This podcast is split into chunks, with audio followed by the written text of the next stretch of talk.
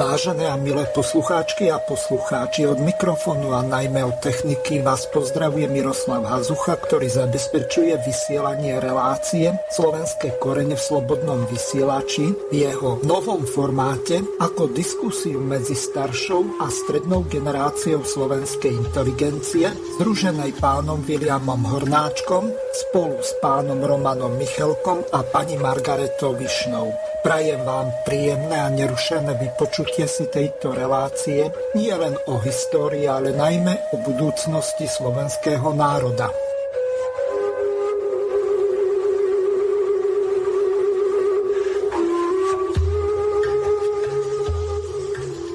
Vážené a milé poslucháčky a poslucháči, pýtam vás pri ďalšom vypočutí si relácie Slovenské korene. Pri tejto príležitosti vám znovu pripomeniem základné informácie. Táto relácia je nahrávaná v útorok, to znamená na záznam, tak vám hneď v úvode dávam na vedomie, že táto relácia nebude priamo kontaktná, tak vás poprosím, aby ste do relácie nevolali z toho dôvodu, že bude síce v premiére odvysielaná, ale zo záznamu. Ďakujem za pochopenie. V prípade, že budete mať záujem vyjadriť svoje postoje, názory a po prípade do ďalšej relácie poslať vaše otázky súvisiace s touto témou, tak môžete využiť štúdiovú e-mailovú adresu studio.bb.ju zavináč gmail.com čiže na túto gmailovú adresu môžete napísať vaše postrehy he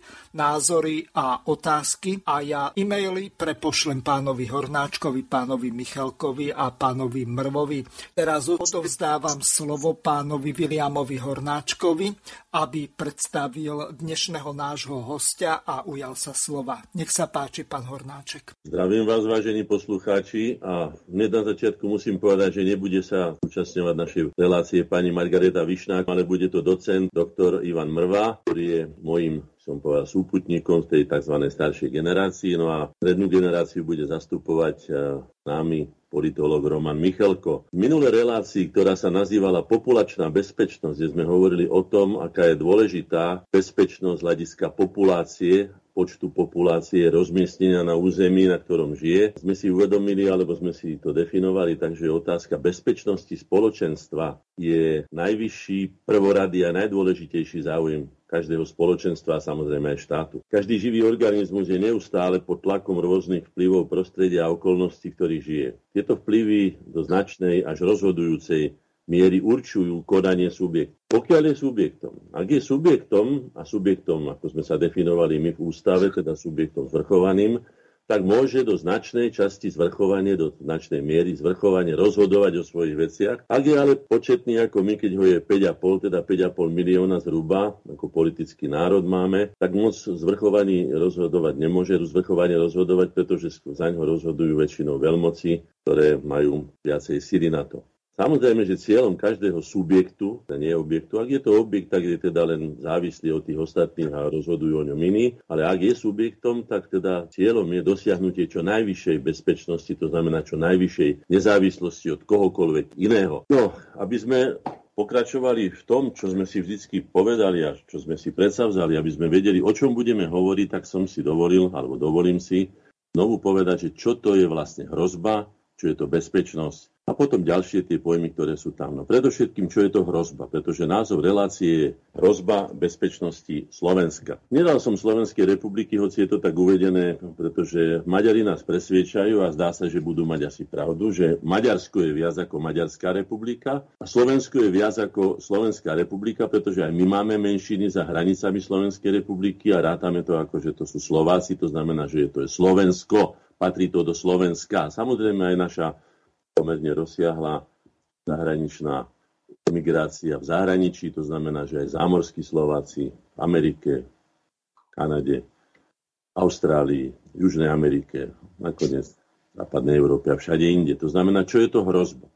My sme vedeli, o čom budeme hovoriť. Hrozba je hroziace nebezpečenstvo, výstraha, vyhrážanie hrozbou. Je to čokoľvek, čo môže ohroziť záujem chránený zákonom, v našom prípade predovšetkým Ústavom Slovenskej republiky, ktorá je najvyšším zákonom. Je rôzna miera hrozby ktorá je daná veľkosťou a rozsahom možnej škody, ktorú táto hrozba môže spôsobiť. Pre mňa osobne je najväčšou hrozbou strata suverenity nášho štátu, keď sa zo subjektu, ako som už povedal, stáva objekt cudzích záujmov a najmä cudzích manipulácií, kde nás dostanú tam, kde oni chcú a kde my spravidla nechceme. Tak toľko k hrozbe. Potom k bezpečnosti. Bezpečnosť je charakterizovaná ako stav bez starosti alebo stav istoty, optimálny stav. Za istých okolností je to skutočne optimálny stav, lebo úplnú bezpečnosť ne, nemôže dosiahnuť nikto. Sme v uzavretom systéme a každý tu má svoje záujmy a stačí, keď niekto na chvíľočku zabudne na svoju pozornosť alebo opatrnosť alebo zabezpečovanie svojich záujmov a v tom okamihu je nebezpečí, teda je, tá jeho bezpečnosť je ohrozená. Teda bezpečnosť je miera istoty bezstarostnosti. Stav, ktorý umožňuje, čo je veľmi dôležité, ktorý umožňuje plnenie stanovených úloh v systéme. Je to optimálny stav, hovorím, bezpečnosť sa nedá úplne dosiahnuť, ale predsa sa o ňu treba usilovať a treba sa snažiť o dosiahnutie čo najvyššej bezpečnosti. Tie známe bezpečnosti, ktoré poznáme, najčastejšie sa používa ako bezpečnosť potravinová alebo energetická, no, jadrová bezpečnosť, aj požiarná, počítačová, Kybernetická bezpečnosť, hej. Mnoho sa hovorí o kolektívnej bezpečnosti, všetci účastníci, kde sú navzájom si pomáhajú, hej. Také niečo malo byť ako v rámci NATO, ale vieme, že ani to neplatí.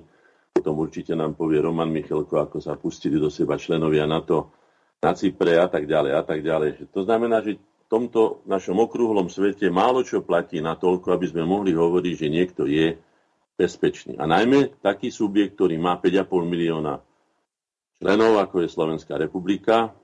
A dohromady teda, neviem koľko Slovákov by sa mohlo rátať, povedzme, že ešte aj milión v zahraničí, ale nie aktívnych, ale tých, ktorí majú pôvodné svoje korene u nás.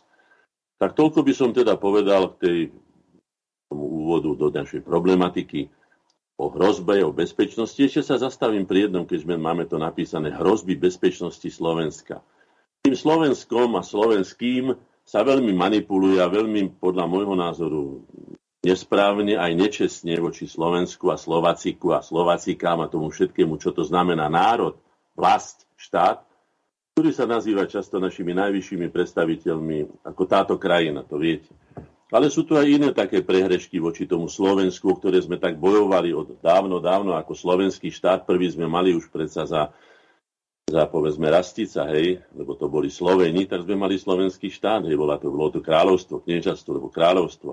No ale dneska, čoho sa dopúšťame, napríklad nenazývame Slovenská národná banka, ale Národná banka Slovenska.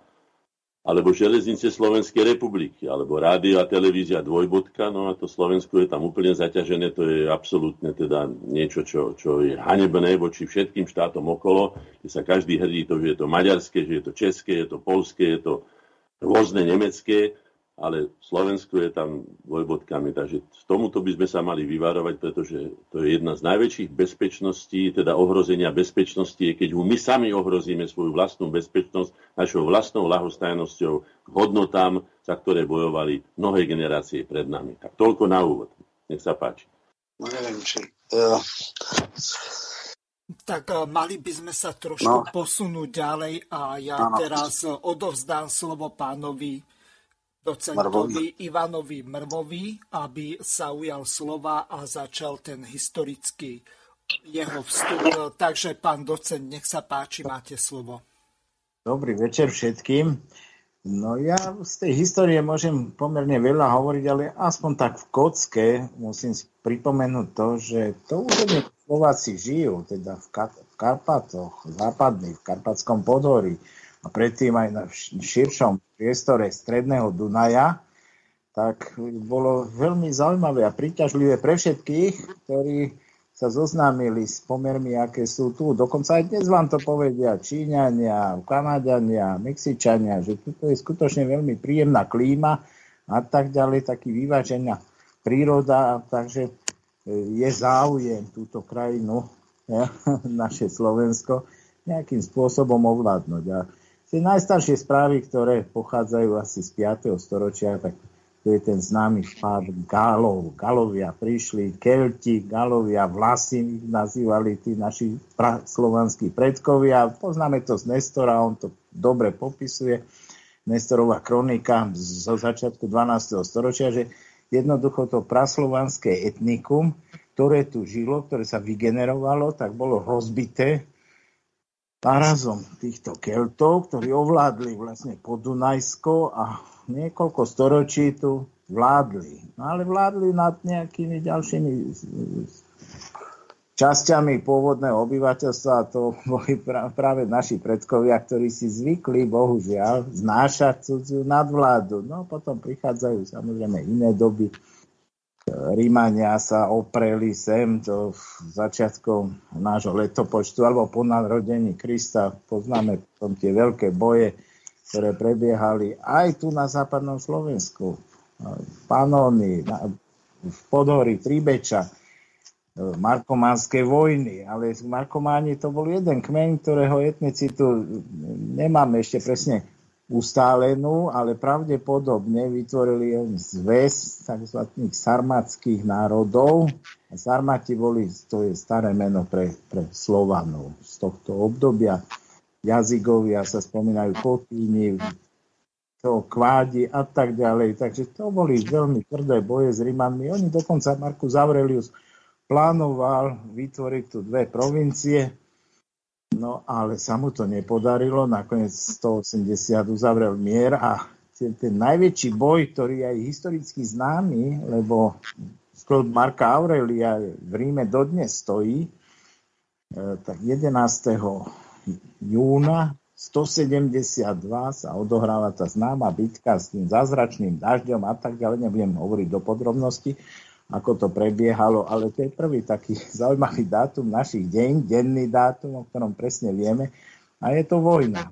Tá vojna s rímskou ríšou, ktorú sme nakoniec prehrali, ale nakoniec sme z toho celkom dobre vybrdli, lebo tí Rímania, Rímania to neovládli, obchodovali, potom vytvorili si tu také predmostie, veľa pamiatok tu pozostávalo, veľa ešte neobjavených a tak. No a potom sú tie ďalšie naše, naše zápasy o nejakú tú zvrchovanosť. Nebudem tu hovoriť o povstanie jazykov, ktorí boli pravdepodobne priami predkovia Slovákov, vzhľadom k tomu, že starší autori takto to definovali, to je okolo roku 334-335, ale veľmi to pripomína epizódu so Samom a Samovou ríšou, lebo aj tí na jazykov, jazykovia rolníci zvrhli nejakú vrstvu, ktorá ich ovládala a vyhlásili si tu takú tú zvrchovanosť, vyhnali tých, tých príšelcov, respektíve parazitov. O tom sú ozaj len také drobné zmienky, takže tam sa dá veľa konštruovať tá história. No a prichádzame do obdobia Samovej ríše, ktorá je pomerne známa vzhľadom k tomu, že bola aj hodne propagovaná, napriek tomu, že len 10 riadkov vo Fredegarovej kronike a ešte dve malé zmienky oni píšu, no ale bol to zápas proti nejakým utlačovateľom z rodu avarského, ktorí vieme, že splodili takých bastardov slovensko-avarských s, s slovenskými alebo slovanskými ženami tu sa môžeme dohadovať, ako to presne nazývať. No a tí vlastne už boli takí odbojnejší, mali trošku inú krv, takú, takú bojovnejšiu a vyrútili sa na tých svojich nevlastných otcov a vzniklo tu veľké povstanie, do ktorého zasiahol Samo a vznikla tá Samová ríša. Tiež prechodný útvar, ktorý fungoval tu zhruba 30 rokov, od 623 do 658, kedy samo zomrel a po jeho smrti, vieme, že nezanechal to, to žezlo niekomu priamo, tak sa zase ríša, respektíve ten zväz kmeňový, slovenský sa rozpadol. No a v 9. storočí to už sú dobre známe veci, ale zas máme problém zo západu, prichádzajú naši susedia nezbední, a to sú Frankovia a Nemci, ktorými ten prvý štátny útvar, alebo predštátny útvar, Veľká Morava, alebo Regnum Sklavorum, ako sa nazýva v pôvodných prameňoch, teda Slovenské kráľovstvo, ktorými má veľa čo dočinenia. A zároveň ešte zvyšky Avarov sa musia pacifikovať. A kým sme boli zamestnaní jednak tým bojom na západe a obhájiť si svoju existenciu priamo, vieme, ako to celé prebiehalo a tak ďalej, byzantská misia do toho, to už je politika, taká by som povedal, európskeho rozmeru, ktorú viedol Knieža Rastic a potom aj Svetopluk.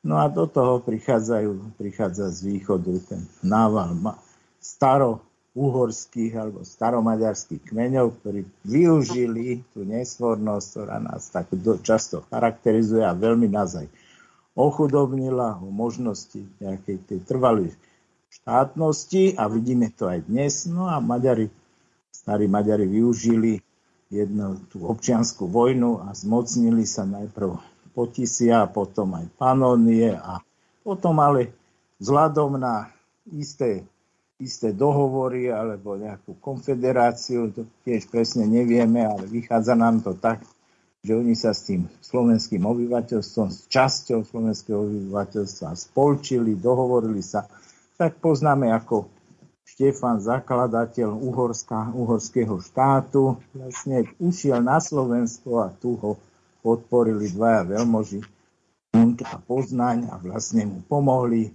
zdolať svojho stríca, ktorý usiloval takisto o vládu Kupáňa a tým pádom vlastne s pomocou Slovákov, slovenských bojovníkov sa ujal riadenia vlastne tedajšieho Uhorska. Zhruba 120 rokov existovalo, existovalo nitrianské údelné kniežastvo, teda taký autonómny a federálny útvar, ktorý zahrňal prakticky celé to horné Uhorsko, dnešné Slovensko, no a potom sme aj o to prišli a od 12. storočia, zhruba od roku 1111, to nám naznačujú tie dve zoborské listiny, že tu prebiehalo aj povstanie, v tomto období proti takej tej nadvláde, ktorú pritvrdzoval teda e, už vládca Kuloman, prvý uhorský král, ktorý rušil pravdepodobne tieto, tú, tú istú zvrchovanosť, ktorá tu bola už zakotvená v tých prvých zmluvách. No a odvtedy vlastne existujeme v rámci Uhorska až do jeho rozpadu v roku 1918 dá sa povedať, že Slováci veľmi pomohli, pomohli pri konštituovaní Uhorska, pri upevňovaní tohto štátu, majú veľké zásluhy vlastne na tom, že Uhorsko vôbec vzniklo a že fungovalo pomerne zdárne až do, až do 20. storočia. Sa nám to nepriznáva veľmi, ale ani my sa k tomu veľmi nehlásime. Nejak toto opomíname a to Uhorsko vieme z tých prámeňov z 12. a zo začiatku 13. storočia bol prevažne slovanský alebo slovenský štát, Slova, kde pre, prevládalo to etnikum, či už Chorváti, ktorí sa k tomu pripojili, alebo iné slovenské obyvateľstvo a vieme, že tie styky aj s východom alebo s Balkánom boli veľmi čulé, aj čo sa týka vládnúcej vrstvy. No a prichádzajú Kumáni, to bolo hlavné nešťastie pre nás Slovákov, Kumáni, ešte v 30. rokoch 13. storočia a potom tatarský vpád, ktorý polovicu obyvateľstva vlastne zlikvidoval a nastal, nastalo veľké miešanie národov, prichádzajú noví osadníci, posilňujú sa kúmani, prichádzajú ďalší z východu, ďalšie kmene a tak ďalej. Takže stratilo ten pôvodný charakter takého prevažne slovenského Uhorska a získalo trošku taký ten maďarský, alebo by som povedal orientálno-východný nomádsky nádych Uhorsko. No a tak tu som skončil zatiaľ, aby som dlho nerozprával, možno potom nejakú ďalšiu etapu z tých dejín, lebo to je ten zlom, rok 1241-42 a potom druhá polovica 13. storočia, keď sem prichádzajú nie len teda Nemci, ale aj Taliani a ďalší rôzni osadníci a e, zmiešajú sa tu národy a ten slovenský element, ktorý tu bol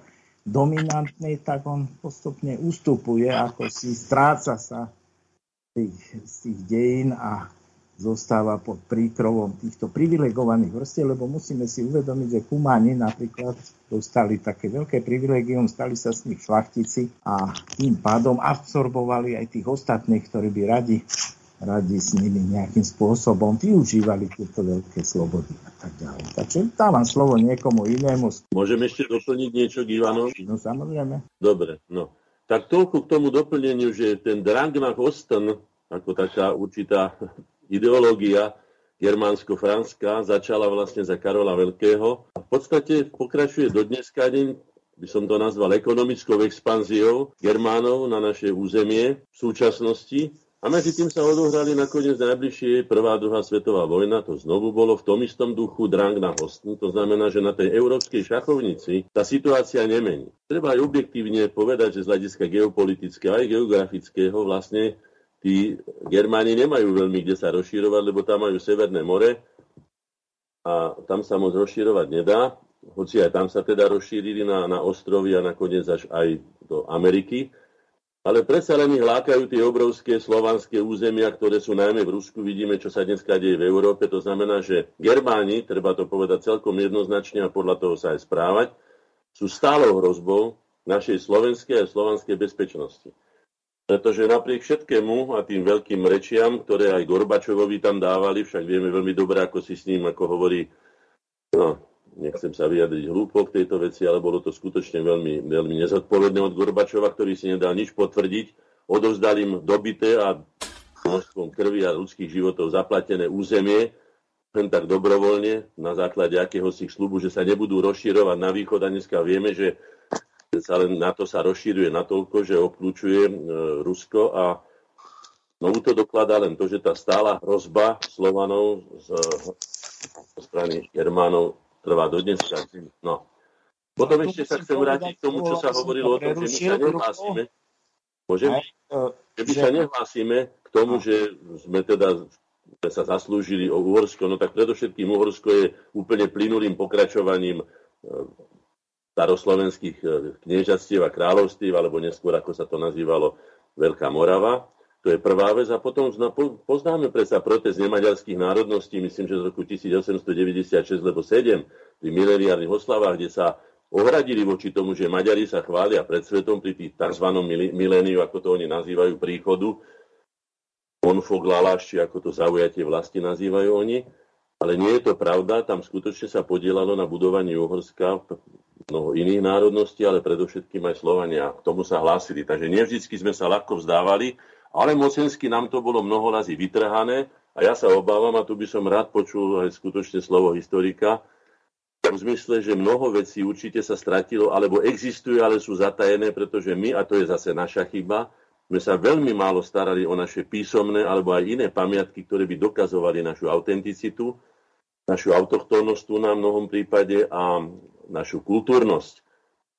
Naše archívy sú aj teraz v katastrofálnom stave, to mi hlásia ľudia z celého Slovenska, aby sme niečo robili, že tie e, archívy sú v katastrofálnom stave a do dneska deň sa vykrádajú, rozkrádajú a strácajú a, a ničia. Nie to, že čo sa stalo, veď vieme veľmi dobre, že len Nitrianský archív vypálil, myšli Matuščák zo, zo dva razy, potom ho vypálil aj, aj pri dobíjaní a iné archívy, aj Přemyslo tak druhý, keď sa usilovalo o zaujatie územia na, na západnom Slovensku. Takže sme prišli určite o doklady, ktoré sú rozhodne by boli väčšie a, a významnejšie ako povedzme len tá Fredegardová kronika tých zo pár riadkov, ktoré sú tam napísané. Lenže treba si ho, ako znovu opakujem, aj sami vstúpiť do vlastného svedomia, aby sme si chránili svoju historicitu a tie klenoty našej národnej histórie. Toľko k tomu minulému. No, tu by som poznamenal, že uh, dovolte pár slov, že to máš pravdu s tým Dranknach Osten, lebo v podstate Uhorsko vzniklo ako hrádza proti Nemcom, proti nemeckej expanzii. Však poznáme tie boje z 11. 12. storočia, ktoré sa odohrávali tu, aj v oblasti Bratislavy. Koľkokrát vpadli vlastne tu naši susedia, či už Ostmarka alebo ďalší na naše územie s tým, že chceli neustále viacej prenikať na, smerom na východ. No a k tým archívom a ničením pamiatok, to musím takisto súhlasiť s tým, čo povedal William Hornáček. Jednoducho prišli sme o mnohé veci, dokonca prvé dejiny slovenské, ja od Jakuba Jakobea sa stratili. Vyšlo 1650 levoči. Jeden posledný exemplár zostal niekde v Nemzeti múzeum, ešte, je tam ešte evidovaný, ale nie je dispozícii. Nevieme, akým spôsobom mohla taká vzácna kniha zmiznúť a či na Slovensku niekde sa vála v niektorom archíve, tak to ťažko môžeme povedať. Jednoducho nemáme k dispozícii naše najstaršie historické dielo, ktoré siaha do polovice 17. storočia a bolo by určite veľmi zaujímavé si v ňom čítať. No a ďalšiu vec, čo chcem poznamenať aj Maďari a samozrejme aj my sme trošku vinováti, ale aj naši bratia Česi a ďalší, ktorí nám tak gumovali dejiny. A tu aspoň jeden príklad poviem, že Petefi alias Petrovič Alexander, jeho zápis o jeho konfirmácii v kresťanskej matrike Slovenskej evangelickej cirkvi, tak tú stránku, kde bol konfirmovaný Jánom Kolárom, vytrhli Maďari niekedy koncom 50. rokov, aby zmazali, zmazali stopy po jeho slovenskom pôvode. Nakoniec treba povedať, že oni to priznali po 20. storočí, že áno, takáto vec sa stala. No takto sa vlastne naše dejiny ochudobňovali, ale aj my sme na vine.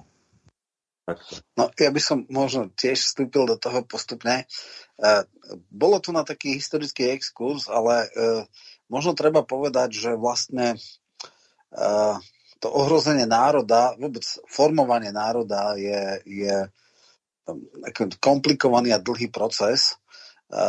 Dodnes máme veľké debaty Eh, o starých Slovákoch, starých Čechov, starých Nemcov, starých Poliak, Poliakov, eh, kedy vlastne nastala tá diferenciácia tých západných Slovanov alebo stredozápadných Slovanov a, a teda moravské kmene a české kmene a samozrejme historické zemne a Slováci vlastne po Veľkej Morave nemali vlastnú štátnosť a e, ten problém bol relatívne, by som povedal, nevypukli alebo nevyostrený až do zájových reforiem. Vlastne ešte, tuším, 1848 bola snemová reč e, latinčina, Uhorsko na rozdiel iných krajín e, západnej Európy, kde národné jazyky začínali už, ja neviem, v 16. storočí, tuším, nemecké preklady Biblie a podobne, e, tak e, v tomto bolo Maďarsko podstatne, alebo tá Uhorsko presnejšie, e, zaostalejšie. A, a tým ale nebolo v podstate až taký útlak, lebo teda pospolitý ľud hovoril svojim jazykom a tá šľachta uh, hovorila po latinsky, snemovná reč bola latinčina a podobné. Uh, odnárodňovanie a snaha vygumovať Slovákov a vlastne bytostné ohrozenie slovenského národa nastalo až teda po roku 40 8, eh, alebo teda no, už v 40. rokoch samozrejme poznáme, aké boje boli na tej katedre eh, reči Československej, Palkoviča eh, a tak ďalej. Všetko, kto pozeral z Štúrovcov, tak vie, že už vtedy taký protihráč bol Zaj a vlastne na druhej strane vlastne bola tá národno-obrodinecká skupina. No a paradoxne potom po Világoši ten agresívny od, odnárodňovací akože pokus Uhorska, alebo teda tých Košutovcov, uh, boli v defenzíve a paradoxne z národnostného hľadiska uh, obcho, obdobie Bachovho absolutizmu nebolo až také, také zlé, ako to potom prišlo po vyrovnaní. V roku 1860 veľké nádeje vznik, teda vyvolal oktobrový diplom a z, akýsi pokus o nastolenie konštitúcie, alebo teda ústavy, alebo nejakých pravidiel. A v 61. vzniklo memorandum, ktoré bolo reakciou na to v 63. Matica, tri e, nižšie gymnázia, no a všetko to skončilo samozrejme v tom roku 75, kedy e, zasta, teda zrušili E, Maticu Slovensku, zrušili sa gymnázia a to bolo ale už následok vyrovnania. Čiže prvé veľké eh, ohrozenie národnej svojbytnosti Slovákov v Uhorsku vnímam eh, tým vyrovnaním vznikom dualistickej ríše, ktorá eh, nejakým spôsobom eh, nechala nekultúrnej, agresívnej maďarskej gentry vládu nad uhorskými národmi a Vtedy sa začalo z Uhorska stať žalár národov. Samozrejme, vyvr, vyvrcholilo to potom Aponiho školskými reformami, kde skutočne podľa mnohých e, bolo otázkou rádové desiatok rokov, kedy by slovenský národ ako taký vznikol, ako nácia, kde tá násilná maďarizácia e, veľmi agresívna e, nastala a samozrejme medzi tým bolo Femke, Bela Grunwald a mnoho ďalších podobných výtečníkov. Máme tam rôzne také, by som povedal, výročné iniciatívy typu mileniálnych oslav, Vieme, že aj teda po 100 rokoch sa skúšali uh, uh, istá časť Maďarov pripomenúť si uh, príchod do vlasti a zaujatie vlasti. A uh, toto už naozaj znamenalo vážne ohrozenie slovenského národa, ktoré bolo dvojité. My sme jednak teda boli odonárodňovaní a pomaďarčovaní. Na druhej strane sme mali veľmi silnú diasporu, pre všetkým do Spojených štátov, ale aj inde do Európy. Čiže uh, áno, to 19. storočie až teda do roku 18 a potom do istej miery až do roku 38 sme boli istým spôsobom vážne ohrozovaní národná bezpečnosť alebo na, na, nacionálna alebo teda národnostná, ako to nazvať, vtedy začala byť vážne ohrozená naša identita, identita Slovákov a naozaj sme mohli skončiť ako mnoho, mnoho národov, ktoré neprežili históriu a ktoré jednoducho zanikli, asimilovali sa, utopili sa v nejakom e, inom mori. Len z hodou rôznych okolností historických sa tak nestalo, ale treba si to pripomínať, treba to dať ako memento, pretože uh, toto uh, je vec, ktorá naozaj nás veľmi teda ohrozovala my sme nemali také postavenie ani ako Chorváti, ktorí tie bánoviny mali predsa len istú väčšiu mieru autonómie. E, pravdepodobne by sme skončili ako možno nejaký, e, tak je viacero národov bez štátu, najväčší sú Kurdi, ale tak to je niečo iné, ale ako aj nejakí Lemkovia, alebo Rusíni, alebo niečo podobné, čiže... Lužický uh, Presne tak, Lužickí Srby. Takže, takže toto nám hrozilo, chvála Bohu, z hodovo náhodných historických okolností sa to nepodarilo doviesť do konca. No, ušli sme hrobárovi z lopaty, ako sa hovorí, ale trošku je to samozrejme preexponované, ak to ja môžem trochu komentovať, vzhľadom k tomu, že počet Slovákov rástol. Len jednoducho je inteligencia, naša inteligencia je taká, a bola taká, jednoducho ide za tým chlebíkom, kde jej dávajú viac, to tam odbočí, ale ten národ zostal nedotknutý tou maďarizáciou. Tu hovorí už Vajansky, ale pozrime si štatistiky 1900, 1910. Koľko to, Maďari to bedlivo sledovali, koľko ľudí je maďarsky hovoriť. Tam sú nuly na celom Slovensku. Zhruba 10-15% obyvateľstva slovenského vedelo po maďarsky, ovládalo štátny jazyk nie, sú celé, hovorím, celé kraje, tomu sa veľmi Maďari hnevali, že jednoducho tá, aj tie Aponiho zákony nedokázali presadiť tú maďarčinu tak, ako si to oni predstavovali. Je pravda, že oni snívali o 30 miliónovom jednotnom maďarskom štáte, ale je zaujímavé, že hlavným nositeľom tejto myšlienky a propagátorom bol Hojči Pál snemový poslanec, syn Samuela Hojča, slovenského buditeľa. Vidíte, toto vidím, zase je dôkaz toho, že odrodinec je horší od rodeného nášho... Poturčenec horší od Turka. No. Áno, no, ale ešte tam... horší od Turka. Takže by som to tak skepticky, aj Vajansky sa mnohokrát vyjadril, že to je daromné úsilie, tá maďarizácia. Ten slovenský národ si zachová svoju slovenskosť, ale zostane rurálny. Hej. Chýba mu inteligencia. Je to len úzká vrstva inteligencie. Ak rok 1919-20 to zmenil zrazu, to by to bola veľká revolúcia, dá sa povedať, že ja tu mám aj štatistiky v 913. 400 učiteľov na celom Uhorsku sa hlásilo k slovenskej národnosti. Ne, národnosť, vieme, že ako Maďari skúmali národnosť, to, že materinský jazyk si udali slovenčinu. Ostatne sa hlásili pre istotu k tomu maďarskému, aby mali pokoj, aby mali prémie a tak ďalej. A v auguste 1919 máme evidovaných 3900 učiteľov Slovákov Hej, zo 400 sme preskočili o, viac ako 3,5 tisíc pribudlo. No lebo sa zmenili politické pomery. A jednoducho Slovenčina už prestala byť prekážkou v kariére. Tak ako sme mali 1989, koľko sme mali učiteľov, ktorí by e, učili povedzme e, detský ateizmus, respektíve ktorí boli nemarxististi alebo nevyznávali socialistické princípy a tak ďalej. No možno 5,5 aj tí niekde boli schovaní. No a v januári 90 boli celé hory učiteľov, stávali sa, respektíve organizovali sa školy kresťanské, náboženské a tak ďalej, výchova. No a mali sme tu zrazu hromady takých ľudí. No zmenili sa pomery, zmenili sa aj ľudia.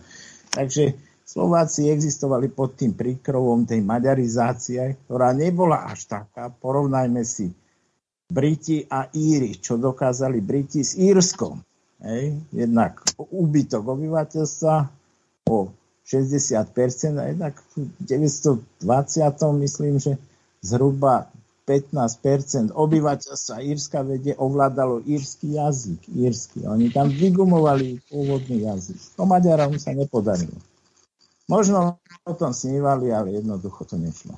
No snívajú o tom do to si treba povedať a veľmi dobre pridávajú pri tejto impotentnej slovenskej vláde, ktorá je veľmi málo slovenská, len je to vláda Slovenskej republiky, ale Slovenska je veľmi málo a vieme veľmi dobre o aktivitách, ktoré sa dnes udievajú na južnom Slovensku a nie len tam. Máme tu futbalové, futbalové jaheň, ktoré sa bude, alebo ktoré sa hovorí e, maďarským jazykom, úradným jazykom, alebo teda hovorovým jazykom, v tomto je, je maďarčina. Takže do dneska deň oni, najmä keď vycítia našu slabosť a tam si treba siahnuť do vlastného svedomia, koho sme si zvolili, toho máme a to nie je prvý raz, čo sme si zvolili takúto, no nechcem použiť hrubé slovo na to, ale skutočne teda jednu nekompetentnú a protislovenskú generáciu, ktorá teraz vládne Slovensku. Priatelia, to, čo sme vlastne hovorili, sa má jedného spoločného menovateľa. Tým spoločným menovateľom toho všetkého je ohrozenie toho podstatného, prečo sme Slovákmi a že sme Slovákmi, a to je identita. To znamená, že naša slovenská totožnosť.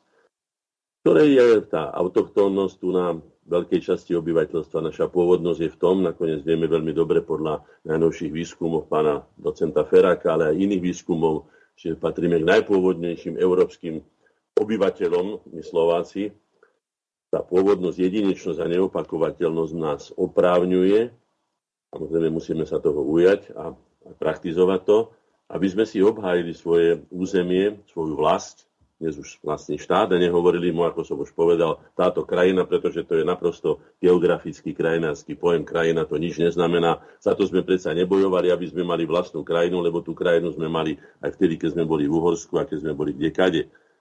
Takže ak ja sa samozrejme budem venovať aj tomu, špeciálne to, čo ste už načali vo viacerých takých vašich pripomienkach, a to znamená intelektuálnej bezpečnosti, čo je špeciálna bezpečnosť toho, čo sme povedali, teda tie hrozby, ktorá je ohrozená, pretože dnes tá vysťahovalectvo už nie je tak, ako bolo kedysi, že to boli polnohospodársky a väčšinou nevzdelaní ľudia, ktorí išli robiť za more, povedzme do baní, do zlievárny alebo na farmy a tak ďalej. Dneska si už robia špeciálny výber a tu prichádza taký zaujímavý pojem, ale je to veľmi, veľmi známa vec a to je kupovanie mozgov. Je to celosvetový obchod, je to najvýnosnejší, fakticky najvýnosnejší obchod, ktorý, ktorý zabezpečuje megazisky, keď získate jeden, jeden tvorivý mozog, teda, teda tvorivého intelektuála, vzdelaného a, a tvorivého, tak to je ako keby ste mali továreň, ale ešte aj viacej.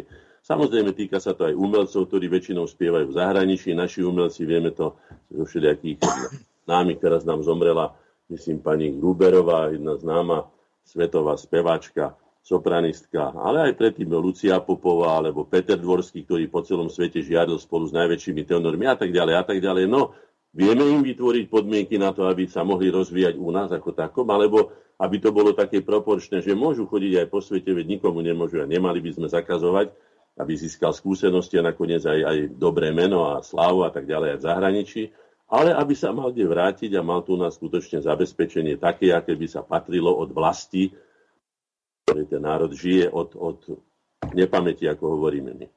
Takže k tej intelektuálnej bezpečnosti sa vrátime ešte, ale by som chcel sa sústrediť, pretože ešte kým, sme, kým dáme hlavné slovo, by som povedal Romanovi Michalkovi ohľadom súčasných bezpečností, ktorých on určite, teda ohrození bezpečnosti, ktorých je určite najviac doma z nás, ale predovšetkým ešte sa vráťme k tomu vysťahovalectvu, ktoré bolo.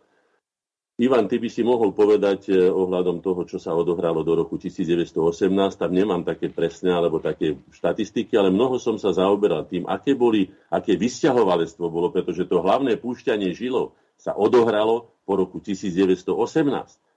Rokoch 1920 a 1938, to znamená, že za, toho, za tej Tatičkovskej prvej republiky a potom Benešovskej republiky sme prišli o 220 tisíc Slovákov. To znamená, že desatinu, desatinu teda 10 stavu slovenského národa, vtedy má slovenský národ okolo 2,5 milióna e, ľudí. To sú veľmi silné zásahy do, do, do, do našej, do našej e, aj bezpečnosti, aj tej populačnej, čo sme hovorili, ako zakryté územie. A potom si treba uvedomiť, že väčšinou sa teda púšťali do sveta ľudia takí tvorivejší, takí odvážnejší, alebo takí, takí ktorí by boli, ktorí nám veľmi chýbali. Zoberme si, že každý tretí, myslím, vysťahovali zo Slovenska je z východného Slovenska. Do dneska je to badať na východnom Slovensku, že tam skutočne tá úroveň nie je taká, ako by sme teda chceli, pretože tých naj, najtalentovanejších ľudí odišlo odtiaľ najväčšie množstvo. V júni 1929 odišiel do Belgicka napríklad otec mojej mamy, Štefan Bakoš z Oravy, ktorý ani nie po roku ho zasýpalo v bani a moja babka s piatimi sirotami dostala za neho 45 bonov, dobre počujete, po prerátaní tých švajčiarských frankov, za rok dostala moja babka mojej mamy mama s piatimi sirotami 45 bónov, lebo to prerátávali potom už, keď ja si to pamätám, na bony, ročne. Za to sa dali kúpiť, si pamätám, jedný texaský a zo pár žuvačiek to dali máme do hrsti pre niekoho každý rok. Takže takáto, takáto bieda bola po tejto stránke niečo hrozné. Potom bolo ďalšie. Prišli roky 1939-44 a to sa nerado počúva, ale je to, je to pravda, ktorá je štatisticky a, a vedecky dokázaná tam bolo takmer úplné zastavenie vysťahovalestva v roku 1939 až 1944. Si treba uvedomiť, že po českých úradníkoch a českých štátnych zamestnancov, ktorí museli odísť po roku 1939 zo Slovenskej republiky, zostalo 20 tisíc hruba miest. To znamená, že 20 tisíc našich príslušníkov inteligencie našlo svoje miesta. Inak neboli, asi ešte pamätám ľudí, ktorí žili v tomto období, ktorí mi povedali, že ešte aj, ešte aj školník musel byť Čech. No, Takže oni si to rozdelili, tieto štátne, štátne takéto by som povedal, výhody, ktoré, ktoré z toho boli. No a Slováci potom museli hľadať, aby sa uživili, alebo aby našli ten svoj ideál svojho života v zahraničí. Potom tu pokračovala teda ten slovenský štát, toľko razy preklínaný a ja neviem, ako všelijako ohambený, skutočne zabezpečil vo veľmi ťažkých dobách v roku 39-44 takmer úplnú zamestnanosť. Aj to bolo jedna z príčinov, že nebolo treba sa vysťahovať, hoci treba povedať, že okolo 30 tisíc sezónnych robotníkov ročne chodilo do, do Rajchu, teda e, do, do, do Nemecka pracovať na poliach, pretože Nemci však bojovali na východnom fronte. No. Ale to zabezpečenie plnej zamestnanosti obyvateľstva to bolo skutočne obdivuhodné. Potom je tu ďalšie obdobie z roku 1945 až potom až 88-89, to, čo sme zažili už my, drastické znižovanie populačnej síly slovenského národa. Si uvedomte, že v tomto období 45 až 1990, 1988 priemerne 15 tisíc ľudí zo Slovenska odišlo do Čiech. Či už násilne v akciách Z alebo v iných akciách o sídlovaní Sudet a tak ďalej, čo boli vlastne trestaní títo ľudia, ktorí sa dodnes nezrastli so Sudetami a teda si už teda pohraničím českým. Ale ja do tých dokladná, pamätám si z a z, z, z, z Kisu odkázali chlapi na týždňovky zase, to treba brať do úvahy. To znamená, že sme prišli v rokoch 40, 1945 až 1988 tým malým českým imperializmom, tou ich pražskou politikou o 600 tisíc Slovákov. Dobre počujete, 600 tisíc. Pamätajme si na Hlinkové slova, ktorý povedal, lebo tam samozrejme zohráva úlohu aj tá blízkosť jazyková, aj kultúrna, nakoniec sme slovanské národy.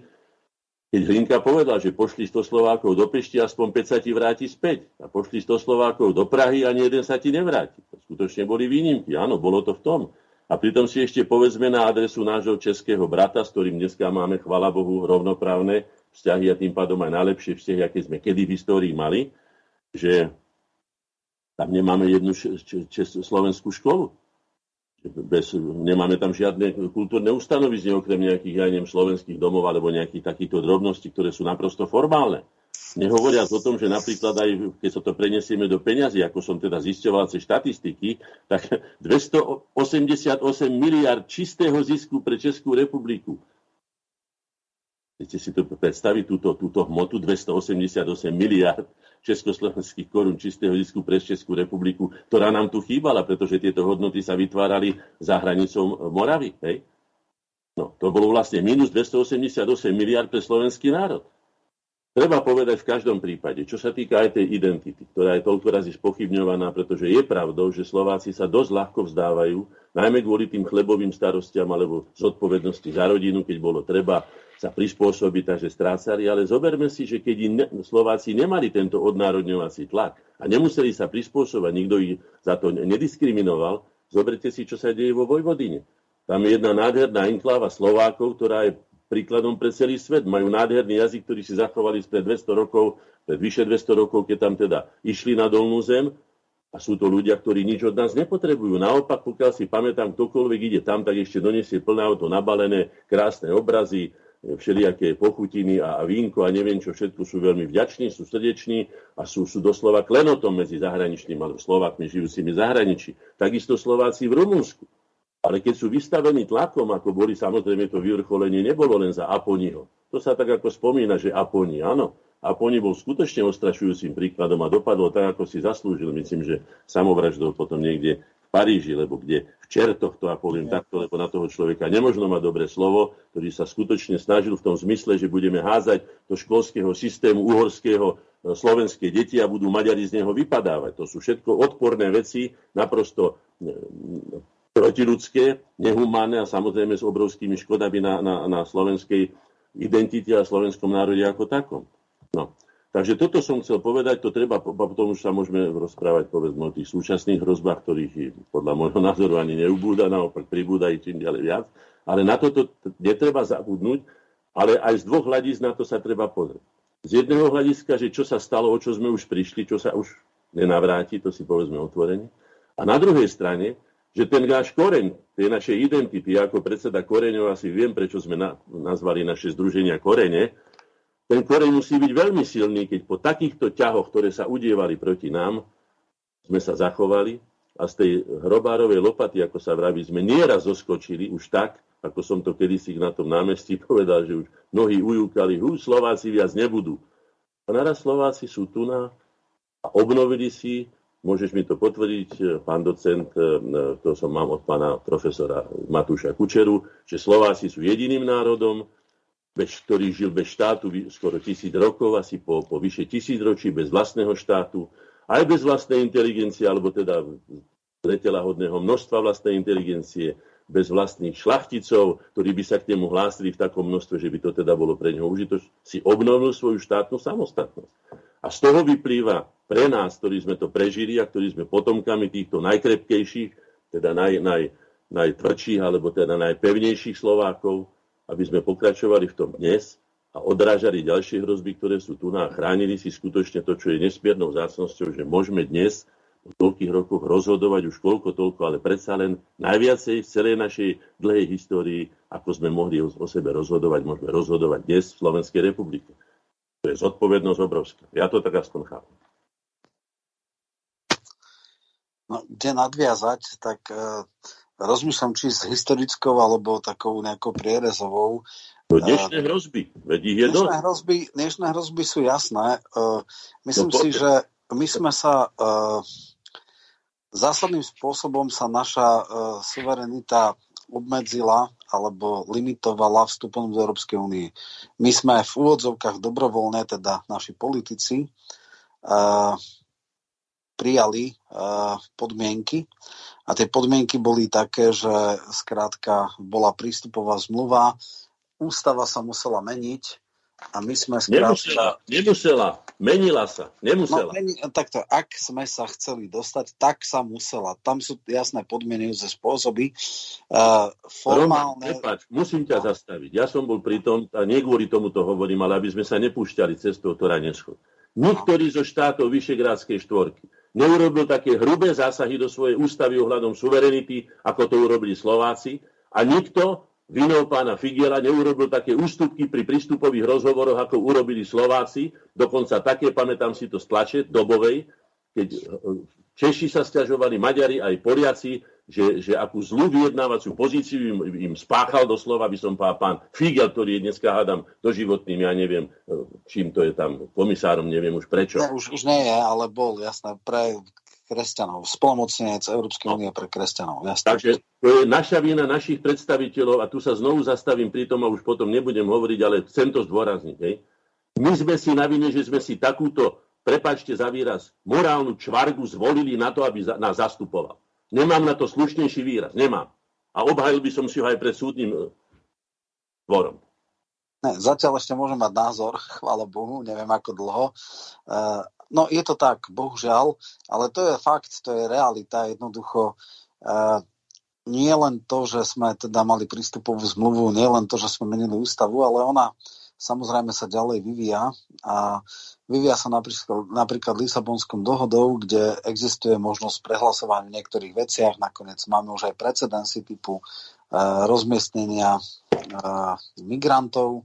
Uh, vieme, že v podstate my sme do, prijali irackých kresťanov, takže sankcie nakoniec sa e, na Slovensko neuplatnili, ale naopak e, niektorí iní, ktorí s tým než súhlasili, ktorí nechali sa prehlasovať, ale neobhajovali sa, lebo nenapadli to na Európskom súde pre ľudské práva a nakoniec sa dostali do sankčný zoznam.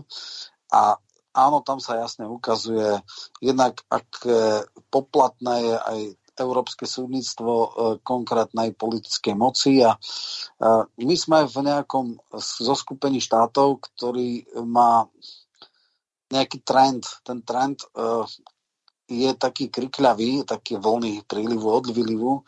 Niekedy to smeruje viac k federalizácii, niekedy sa to na chvíľu zastaví, vid Brexit a podobné, ale bohužiaľ ten trend pomaly, ale iste smeruje k tomu, že bude väčšinové e, vážené hlasovanie, že jednomyselnosť e, sa bude v oveľa väčším, väčšom množstve e, rozhodnutí okliešťovať a dáva sa na väčšinové hlasovanie, že niektoré zásadné veci sa predefinujú z zásadných na technické, lebo mimochodom... Demokratických na totalitné, treba to povedať jasne. No, Demokratických no. na totalitné. Ja, ja len aby bolo akože ten, ako, tá manipulácia zjavná, tak podľa, podľa Európskeho súdu a podľa rozhodnutí uh, vedenia Európskej komisie a Európskej únie rozmiestňovanie, alebo kvóty na migrantov nebola, nebolo zadefinované ako zásadné politické rozhodnutie, ale ako technikália a nerozhodovali o tom premiéry alebo hlavy štátov, ale ministri vnútra a práve preto nás prehlasovali, čo je absolútny výsmech. To nebola žiadna technická otázka, ktorá je možné o nej rozhodovať väčšinovým hlasovaním. No a tieto trendy sú ďalej a ďalej. Problém je v inom. Problém je, že kým v Poľsku dneska vzniká otázka, či bude polexit, pretože chcú im zobrať možnosť čerpať fondy, chcú im zobrať e, možnosť rozhodovať o sebe. To isté e, o Maďarsku, kde teda podľa kritérií Európy už e, nie sú demokratickí, pretože obmedzujú priestor na, nazvime to, šerešovské médiá a nedokážu, alebo táto vláda si dovolí robiť niečo proti extrémne aktivistickým, extrémne agresívnym médiám a doká, dokáže mať uh, odvahu uh, obhajovať svoje hodnoty a záujmy, ktoré nie sú uh, rovnocenné, alebo teda nie sú uh, s, tým európskym mainstreamom uh, súťažné, teda oni, oni sú takí tí troublemakery, ľudia, ktorí robia stále problémy, no tak keď nech nevytrča z davu, otnite mu hlavu. A práve to je ten problém, že aj dneska v tej Európskej únii samozrejme uh, veľmi záleží na tom, kto je na čele daného štátu.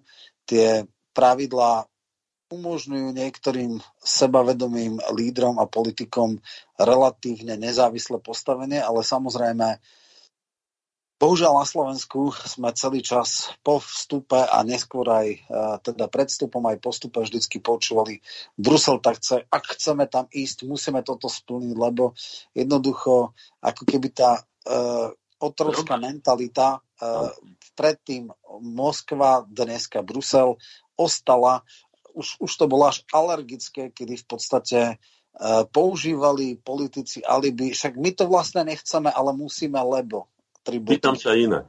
Ty si určite pamätáš, keď sme pred voľbami, u nás tých voľbami, ktoré mali ten kabalistický dátum 29.2.2020, eh, tak sme tu uvažovali o tom, čo sa vlastne deje. A myslím, že to bolo v polovici leta, alebo niekedy, keď zlikvidovali Salvini. Je to tak? 19. No, on, on skôr zlou taktikou sa zlikvidoval sám, pretože no, nevolal... Nehovoríme len o zlej taktike, oni veľ, veľmi dobre som sa pozeral na pána prezidenta, ako sa s úsmevom díval na pána Salviniho, ktorý veľmi presne definoval veci, obhajoval záujmy svojho štátu ako minister, alebo predseda vlády bol, lebo minister, neviem už teraz.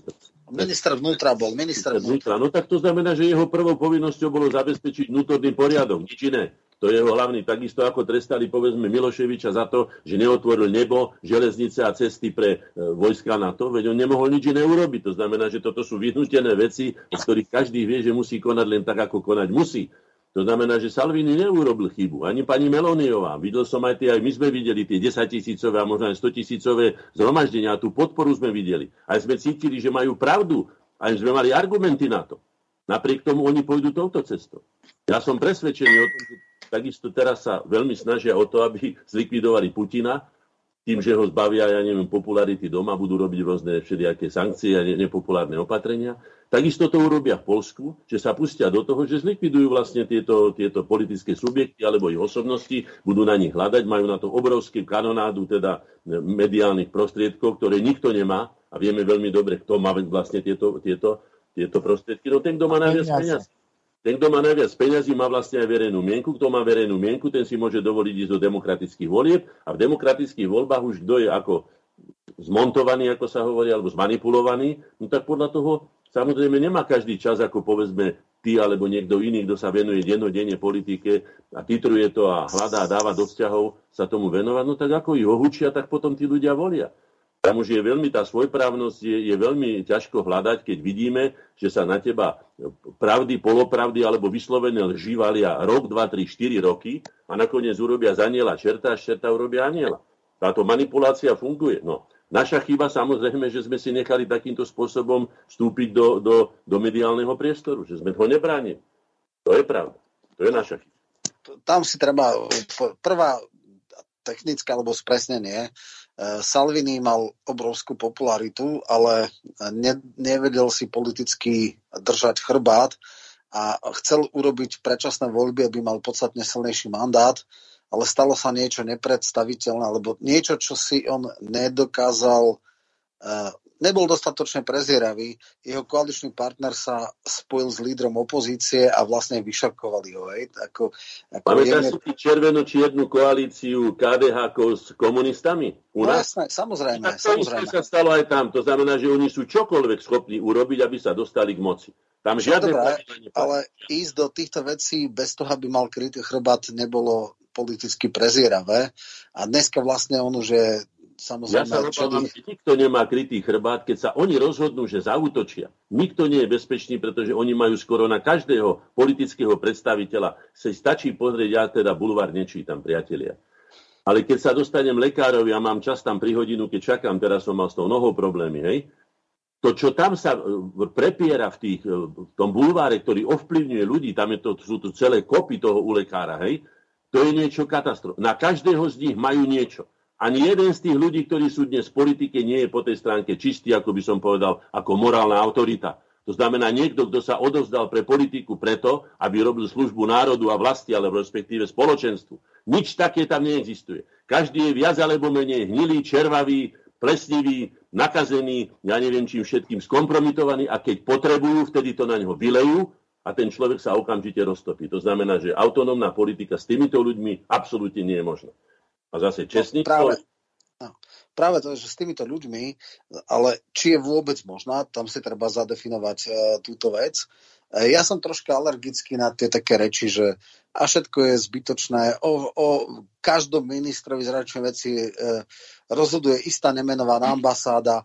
Uh, nikto nemôže byť vlády, pokiaľ ho tá ambasáda neodobrí a tak ďalej. No tak uh, pri istých typoch tzv. pseudoelít to možno platí, ale minimálne sme mali jednu vládu, ktorú mm, neboli celkom nadšení na, na rôznych európskych a istej zámorskej ambasáde a to bola vláda HZD, eh, Smeru a SNS so Slotom a s Mečiarom.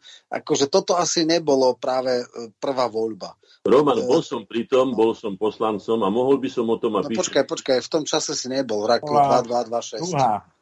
2620, tak, 2620. Tam veľmi dobre tie vzťahy, ktoré tam boli. Veľmi si dobre pamätám. A nikdy na ne nezabudnem, že toľko nenávistí, koľko sa kvôli privatizácii dostalo medzi týchto v podstate bratov po tejto politickej stránke. To sa málo kde nájde. Vám môžem povedať, že toto jablko sváru, ktoré bolo hodené do všetkých tzv. transformujúcich sa štátov, alebo krajín, alebo národov, alebo akokoľvek to nazvali, to bolo presne to, čo chceli, lebo na tom sa povadili všetci, a, lebo všetci chceli mať to, to, v tom to... čase už bolo všetko sprivatizované. V 2006 roku, už všetky e, aj veľké privatizácie, aj strategické podniky, to bolo po 8 rokoch Dzurindových vlád, tak teraz hovorím o tejto, tomto období a na určite vieme, že Beňová vykrikovala, že sa jej nepáči, že Slota je vo vláde a tak ďalej a tak ďalej. Čiže boli aj vlády, ktoré neboli práve e, šité na mieru istým záujmom. Ale... Boli aj lepšie, aj horšie, samozrejme, no, že áno. Čo je, čo je ale podstatné? Skúsme odpovedať na otázku. Je možný stredne veľký alebo skôr menší národ a, a jeho politická reprezentácia e, zabezpečiť národno-štátne záujmy alebo teda nebyť len protektorom e, nejakých celoeurópskych záujmov, ale robiť relatívne, relatívne, nie absolútne, ale relatívne nezávislú politiku, ktorá zohľadňuje národno-štátne záujmy? V zásade, to, v zásade to možné je, ale potrebuje istý typ lídra. Áno, v podstate áno. Orbán je klasický prípad, ktorý je síce európsky pária, Síce ho všetci neznášajú, síce hovoria o ťažkých deficitoch demokracie, hovoria o neliberálnej demokracii, ale to je človek, ktorý veľmi systematicky, veľmi mocensky, možno, možno makiavelisticky zmenil zákon volebný, ktorý napriek úbytku hlasov o 300 tisíc mu udržal ústavnú väčšinu, ktorý sa nepáral s verejnoprávnymi médiami, ale jednoducho spôsobil, že nie sú škodná a že minimálne tomu štátu neškodia, ak mu nepodporujú teda vládnu politiku. Popri tom sú samozrejme súkromné médiá, ktoré boli spočiatku aj dosť silné, dneska už až také silné nie sú, ale samozrejme podkurovali mu statočne, deto Polsko. Samozrejme, s polskou politikou mám strašne veľa výhrad, jej absolútne chorí anti teda rusofóbia a podobné veci, ale v niektorých veciach, čo sa týka obrany rodiny a tradičných hodnot, je to v poriadku. Takisto dneska majú obrovský problém, že teda e, sudcov, ktorí teda vznikli sudokracia, rušili rozhodnutia vlády, Hej, že to isté ako dnes máme nejak legálne, ne, skoro až legitimne zvolené politickú reprezentáciu a sudokracia zrušuje a reinterpretuje niektoré rozhodnutia ľudí, povie, že referendum o voľbách je neústavné, lebo oni si to tak myslia a nájdu si nejaké pseudoargumenty. A to isté sa stalo, keď už končí povedzme politická moc, tak začína sudokracia, ktorá režimistickí e, ústavní sudcovia jednoducho interpretujú... To dosadzované osoby, dosadzované figúry. Presne tak, presne tak. Aj ten Ale model kreovania. politika od nepamäti, od nepamäti, ja si spomínam na vyjadrenie, myslím, že to bolo Cezar, ktorý vydával prvé noviny v Ríme, ak sa nemýlim, sa ho pýtal, samozrejme, keď on má verejnú mienku a najmä teda, keď má ešte v rukách aj hry a chlieb, to znamená, že taký človek je potom si robí no. s tým, tým národom. Dobre, ale poďme k podstate veci a podstata veci je otázka, či a do akej miery je možné, aby e, ten, ktorý štát, stredne veľký štát, dokázal mať nezávislú politiku, v ktorej priorita by bola národné záujmy a nie záujmy nejaké nadštátne inštitúcie alebo, alebo nejakých globálnych e, hráčov svetových a politických a ekonomických. A je to minimálne dočasne možné. V podstate Orbán je pri moci už nejakých 16 rokov. Otázka je samozrejme, čo bude po ďalších voľbách, lebo vieme, že sú tam primárky, že sa všetci spájajú proti jednému. Ale v poriadku, to je ešte taktika, to není nejaká ingerencia zvonku. Uh, asi si tiež neurobil takú, že uh, zmonopolizoval politickú scénu.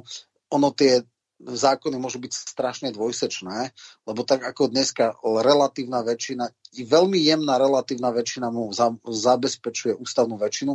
Ak sa to preklopí, tak on bude v minimálnom menšinovom postavení a jeho nepriatelia budú teda mať... No nedomnievajme sa, ale poďme k našej problematike, ktorú my máme na Slovensku. Hej? No. Ja by som veľmi neospevoval Orbána, pretože ako vieme... Teraz nedá... nemyslím obsahom jeho politiky, teraz hovorím uh, schopnosťou zabezpečovať národnoštátne záujmy. V prípade Orbán je osobnosť, charizmatická osobnosť, výrazná osobnosť, má svoj vlastný názor, má odvahu, dokáže zorganizovať veľkú politickú skupinu, to všetko sú kladné veci. Ale aj my máme príklad.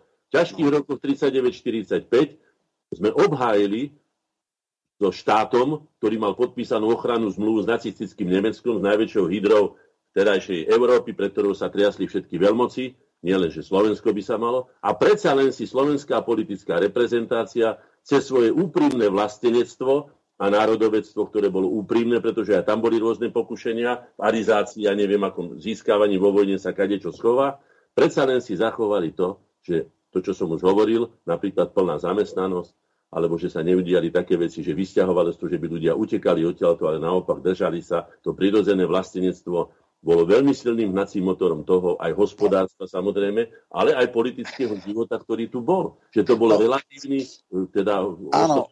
relatívneho no, pozor.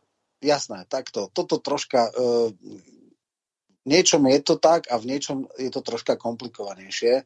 Eh, tá prvá základná vec, čo sa týka vysťahovalectva, v čase vojny bolo veľmi komplikované niekde vysťahovalectvo. Vieme, že utekali Židia možno kade ľahšie mimo Európy, ale v vojnových časoch štandardné vysťahovalectvo nebolo vôbec možné. Čo sa týka schopnosti mm, autonómne mm, presadzovať národno-štátne záujmy. Určite ten pokus bol minimálne do Salzburgu 40, kedy, kedy sme boli v tak troška závetri. Nemecká ríša mala inú, uh, iné problémy, bola exponovaná vo Francúzsku, mala tu uh, letnú ofenzívu plus západnú Európu od Norska cez Dánsko, bolo Belgicko, Holandsko. No a potom prišiel teda klepnutie po prstov, potom prišlo to, že my nemôžeme robiť samostatnú zahraničnú politiku, nejakej pseudoneutrality, nemôžeme to hrať na obe strany. Veľmi tvrdo sa ingerovalo do vnútorných pomerov Slovenskej republiky. Časť ľudí bola nútená odísť z politiky, časť ľudí bola inštalovaná proti e, vôli prezidenta a iba e, neschopnosť a politická alebo osobnostná nerov, ne, nežerovnosť, ale osobnostná slabosť oponentov alebo teda toho, v tej radikálnej frakcie spôsobila, že Tiso po nejakom čase v podstate pri zavedení vodcovského systému vrátil alebo získal naspäť pozície, ktoré plus minus mal predtým. Samozrejme, bolo to za cené kompromisov a podobne. Čiže nebolo to vždycky takto. Ja som toto veľmi podrobne študoval, kedy bol akože jedna frakcia tých radikálov okolo Tuku, Macha a podobné a naopak Ďurčanský, ktorý na začiatku vyzeral ako radikál, ale potom obrátil, potom sa snažil to hrať na obe strany ako v zahraničnej politike, tak bol klepnutý po prstoch a bol odídený z politiky. Samozrejme, že v 50. rokoch by to bolo na, na popravu. No. V slovenskom štáte bol šéf obchodnej komory a profesor medzinárodného práva, to znamená, že aj tie postihy nazvime to dizidentov, boli neporovnateľne nižšie a bolo to áno ostrov uh, relatívnej prosperity, iste aj vďaka vojnovej konjunktúre. Uh, áno, koruna bol dunajský dolár. Do 44. roku Slovensko bolo na tom veľmi dobré oveľa lepšie ako protektorát a podobne, ale akože netreba uh, sa si robiť tak, že sme boli naozaj... Ja si nerobím, Roman, ale takých politikov, ako sme mali vtedy dnes, vôbec nemáme, lebo sa nikto ani len nepokúša. Konformnosť dnešných politikov voči Bruselu je absolútne katastrofálna a hanebná, nedá sa na to ani pozerať, že vôbec ne, neobhajujú naše národné a štátne záujmy. To znamená, že v tých ťažkých dobách sme dokázali niečo. Prečo by sme mali robiť zahraničnú politiku? Nemôžeme robiť taký subjekt, ako sme my. Už len zoberme si, že keď s Čínou rokujeme, tak tá Čína si týždeň hľadá na mape, že kde vôbec Slovensko je a 5,5 milióna ľudí je polovica ich, ja neviem, Wuhanu, lebo ja neviem, aké tam majú mesta. To vieme veľmi dobre ale robili vnútornú politiku a robili veľmi dobrú vnútornú politiku, aj si zaviazali občanov. Vieme veľmi dobre, že ten štát bol obľúbený, to darmo boli potom tie všelijaké kidy o tom, e, najmä komunistické a iné, ale nakoniec vieme, že aj od komunistov, veď hodnotenie Slovenskej republiky pre vedenie v Moskve od pána Husáka, teda puncovaného komunistu, bolo predsa vynikajúce, to sa dá do dneska ešte aj čítať. Slováci sú schopní si riadiť svoj vlastný štát, riadiť svoje vlastné hospodárstvo, sú relatívne úspešní a tak ďalej. O tom hovoríme. Hovoríme o relatívnom. My samozrejme v absolútnych číslach nemôžeme sa vôbec ani do tejto veci púšťať, ale keď sme sa pustili do vlastných problémov, ktorých tu máme celé kopy, to je už najvyšší čas, aby sme to začali robiť, pretože nás tieto problémy zahltia. Ja si spomínam na list, keď nám písal kardinál Korec, mám tu to pred sebou, a tu zdôraznil a napísal tieto slova. Slovensko si utvorilo vlastný štát. No tak Slovensko si nevytvorilo, ale slovenský národ si utvoril vlastný štát, ale dobre, to je v podstate jedno. Hej? A čo sa žiada? Inteligencia, citujem od kardinála Korca, musí hľadať, hľadiť na súčasnosť a zároveň do budúcnosti. Dobre robíte, že vychádzate zo zdravých koreňov nášho života, z našich zdravých tradícií, kultúry aj morálky, že máte na mysli výchovu mladých, zdravý rozvoj hospodárstva, kultúry, duchovného života a že vytyčujete zdravé ciele, ktoré môžu natchnúť ostatných. To slovo natchnúť aj mňa natchlo a pamätám si na to, že ľudia, ktorí nevedia natchnúť ostatných ľudí, nepatria do verejného života.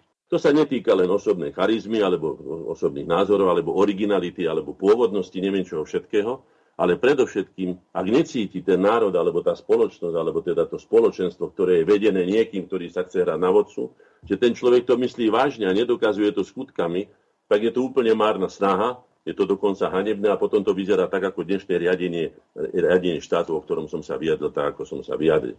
Máme tu napred sa veľké projekty, ktoré tu okolo nás idú. Globalizácia. Hej? Tomu sa určite nevyhneme, ani to nezastavíme.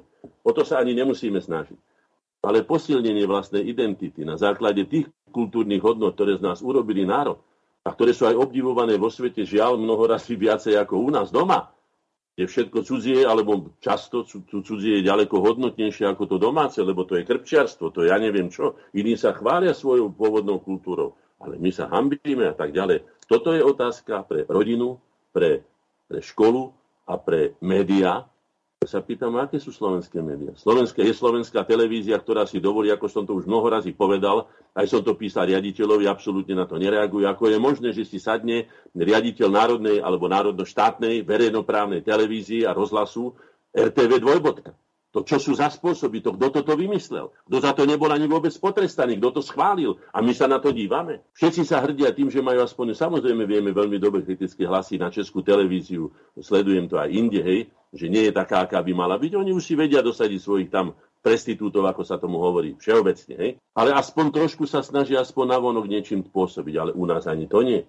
To znamená, že čaká nás, alebo si myslím, alebo jediná záchrana, jediná, je nová generácia ľudí, ktoré si osvoja hodnoty a budú hrdí na to, čo z nás urobilo vlastne národ a ktoré nám umožnilo ten obrovský skok, čo som povedal, že po tisíc rokov sme si obnovili vlastnú štátnosť, čo nedokázal žiaden z národov v Európe. To sú veci, o ktoré sa možno opierať, ale na to potrebujeme generáciu učiteľov, na to potrebujeme isté, že aj takých no, ako že Urbán, ale... Môžem do toho vstúpiť? Áno. Prosím ťa. No to chystá sa ďalšia reforma školstva a myslím si, že táto ďalšia nová generácia nepríde. Naopak, pracuje sa plnými obratkami na to, aby jednoducho ešte viac sa zmagorila nadchádzajúca generácia.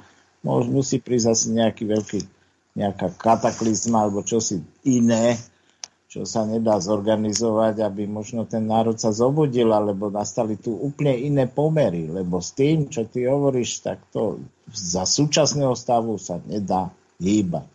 Je to bohužiaľ tak, tu sa spalo 30 rokov, tu sa robili rôzne experimenty, strčili sme si hlavu do chomúta, však to bolo povedané, Európska únia, áno, lákalo to 99% obyvateľstva, nepočúvali sa varovné hlasy a tak ďalej, že čo vlastne to všetko znamená, čo, čoho všetkého sa budeme musieť vzdať.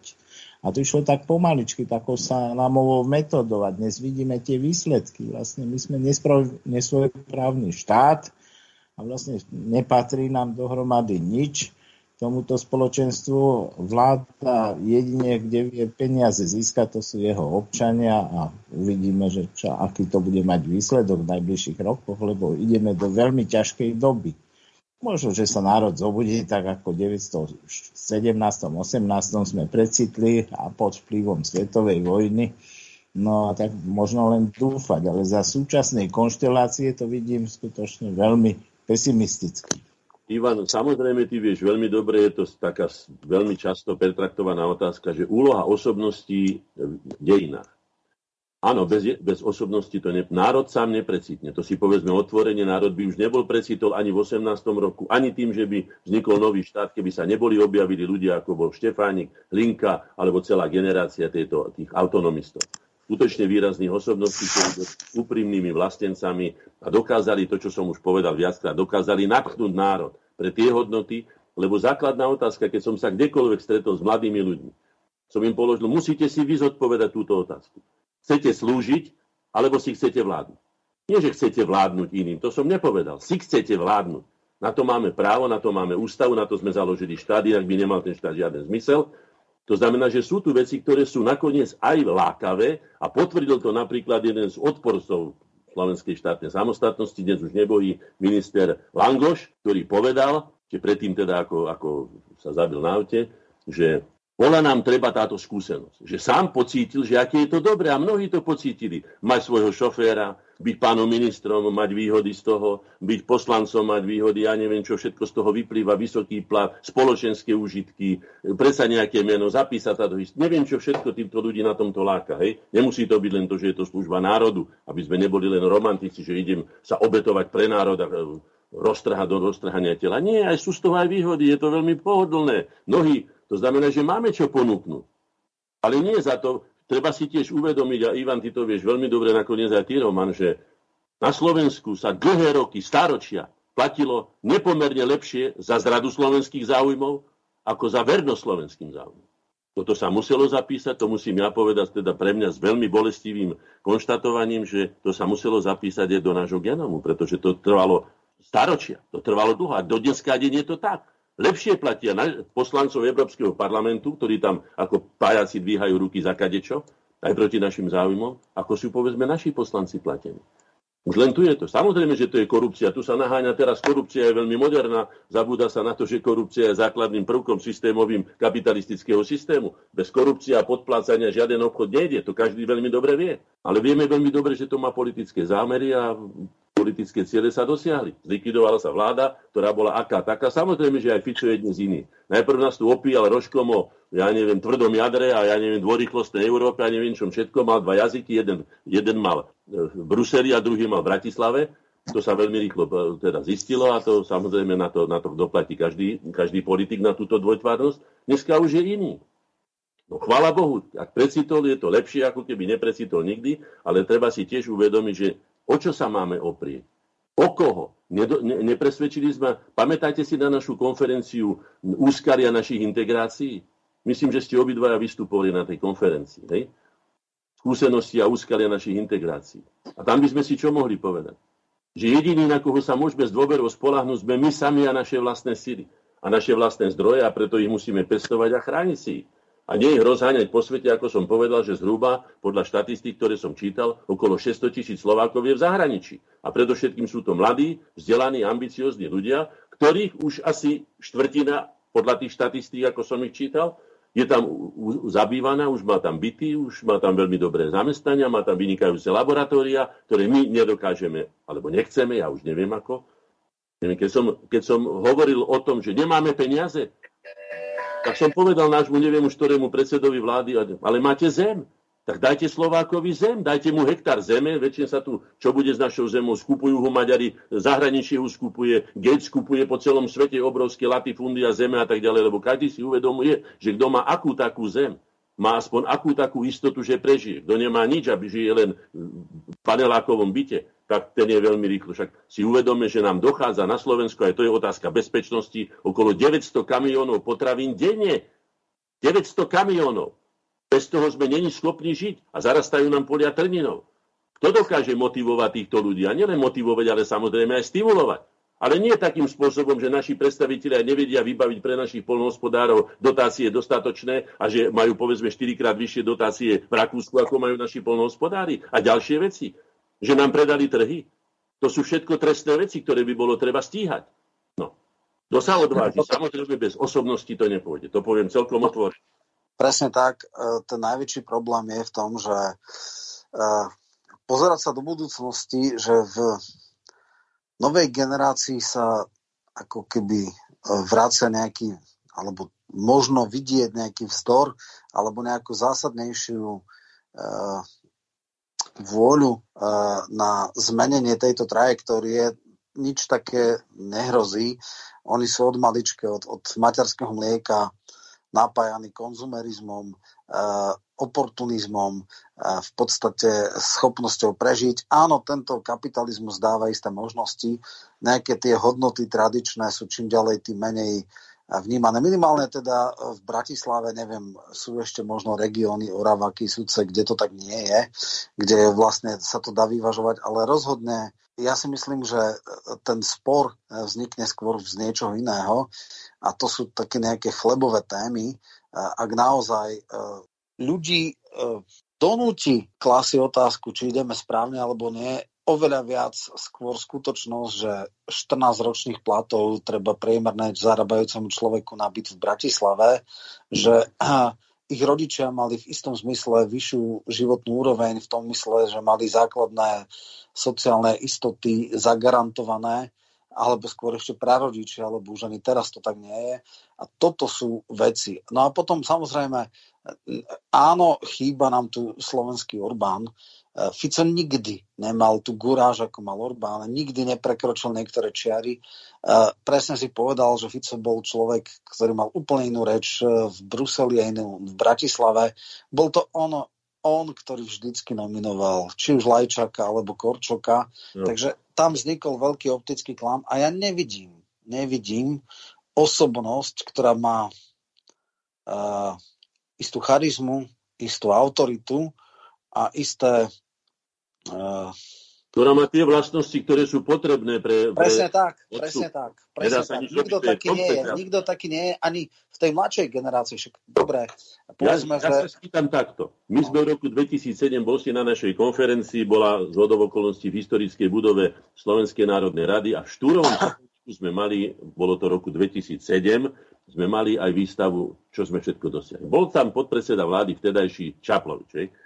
A ponúkali sme vtedajšej, to, myslím, že to bola Ficová vláda 2007, áno, Ficová vláda, samozrejme, hej, ponúkali sme národný program pozitívnej motivácie slovenskej spoločnosti, titulmi, alebo teda s heslami aktivizácia, motivácia, stimulácia, inovácia. Ponúkali sme, aby sme dali dohromady všetky intelektuálne sily, ktoré sú v občianských združeniach, na ministerstvách, vo vedeckých ústavoch a všade a pokúsili sa urobiť to, čo je nevyhnutné, to znamená to nadchnutie. Znovu sa vraciam k tomu, pretože som sa toho No sa ma to aj dotklo, keď mi povedal niekto, ak inteligencia nevie natchnúť národ, tak je zbytočná. A skutočne je to tak. Ak nevie môj mozog natchnúť moje telo na to, aby sa vyplo k nejakému výkonu, tak ten mozog je na nič. To telo je mŕtve. To znamená, že je to otázka tej intelektuálnej bezpečnosti, o ktorej som na začiatku hovoril a ku ktorej, ak dovolíte, sa vrátim, pretože tu je naša, nechcem povedať, že spása, ale naše východisko. Intelektuálna bezpečnosť spoločenstva je tak, sa hovorí stále o, o, o potravinovej iste, že bez chleba sa nedá. Be, bez, keď zamrzneme v zime, bez toho sa tiež nedá. Veľa vecí sa nedá, hej? ale bez intelektuálnej bezpečnosti sa nepohneme vôbec miesta a budeme sa len utápať do toho, čo som povedal, že sa premeníme znovu zo subjektu ktorého sme sa vylúpli v tom 93. zo znovu do objektu cudzích záujmov. To znamená, že schopnosť zabezpečiť všetky životne dôležité funkcie spoločenstva na požadovanej a s inými spoločenstvami porovnateľnej a konkurencieschopnej úrovni predovšetkým z vlastných zdrojov, kompetentnými, čo najkvalitnejším, vzdelanými aj, aj spoločenstvu či štátu, lojálnymi, oddanými ľuďmi, to si treba uvedomiť, dneska sa to akože nenosí, ale veď je to výhodné. Za taký plat ja neviem, kto za ministerský, lebo aký plat, čomu by mal byť verný ešte za tie peniaze. A keď nie, tak ho treba jednoducho z rušky zohnať dolu. Čiže intelektuálna bezpečnosť. Si treba uvedomiť, že sme štátotvorným národom opäť vo vlastnom štáte a máme, ako som už povedal, zatiaľ v tých dobách, čo si ja len spomínam za môjho života určite, najväčšiu možnosť ovplyvňovať svoje osudy. Nie je to lákavé? Že sme, ja som sa kvôli tomu nechal, ja neviem, malovanie, všetko som nechal, len kvôli tomu, že to je, až by som povedal, podmanivé, že konečne si môžeme siahnuť na niečo, som Štúr, Urban alebo iné generácie, ani len, ani len ani si mysleli, že to ani nie je možné. Len čiastkové nejaké ústupky, tam prosbopisy, ja neviem, čo všetko robili. A my teraz máme možnosť mladým ľuďom dať zem, ako som povedala, dať aj to, aby si na tej zemi svoj sen o živote postavili. Svoj vlastný dom, čo si chce, pestuje. No tak pestuj tam, čo chceš. Pre mňa aj kaktusy, obrazne povedané, samozrejme, to je prehnané, ale rob tam, čo chceš, urob si svoju záhradu. Nemu, ne, prečo by si mal robiť nejakému Angličanovi, alebo Nemcovi, alebo Francúzovi, alebo niekomu? Prečo nie svoju? No, ale... Samozrejme, že podmienky úspešnosti sú len vo vysokom vzdelaní. Ale sa pýtam, dobre, však za vzdelaním treba chodiť aj do sveta. Ja nie som proti tovarichu ale treba vytvoriť aj to, aby sa tí ľudia mali kde vrátiť a našli tu skutočne domov a vlast, kde by mohli naplniť zmysel svojho života. Už pre môj zmysel života už nikdy nebude v službe cudzím záujmom. Nikdy. Ja som tento Rubikon už dávno e, prekročil a myslím, že väčšina mladých ľudí, ako ich poznám, že sú ambiciozní, treba napriamiť na skutočné hodnoty, nie na konzumné hodnoty od pupka dolu, prepačte za výraz, hej, ale tie skutočné hodnoty, aby sa stali niekým a také predsa talenty máme. Dobre, len ten základný problém je v tom, že asi tri alebo štyri roviny sú. Prvá vec je, kto vtláča, ako keby, uh, kto dáva vzory. Tie vzory, alebo vzory správania sa, vzory hodnot, dáva hlavne mediálny mainstream, alebo to, čo aké ten mindset, teda to, čo je nastavenie, čo je vlastne byť úspešný človek. My máme vlastnú štátnosť. Dobre, uh, hovorme teraz, sám si už bez osobnosti to nepôjde. Nie, nie, nie. Vidíš v súčasných 30 40 nejakú výraznú osobnosť, ktorá by dokázala byť nositeľom nazveme to identitárnej politiky alebo suverenizmu alebo niečoho takého. Nejaký človek, ktorý dokáže toto dať nejakého slovenského Orbána alebo slovenského Kačinského. Ja no. nič také nevidím a, a to, to nie je človek, ktorý príde len tak niekde z klobuka vyťahne a všetci on... Sa to nedá.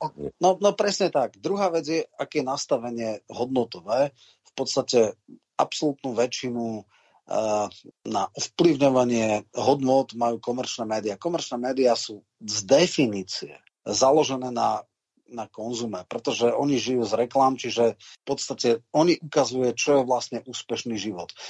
Málo ktorí, sú ľudia, ktorí tomu dokážu odolať, ale to sú silné, vyzreté osobnosti, ktoré formoval nejaké rodinné prostredie, nejaké knihy, nejaké osobnosti, nejaké vzory toto je dneska akože úplne minimálne. Samozrejme, v každej spoločnosti sú tzv.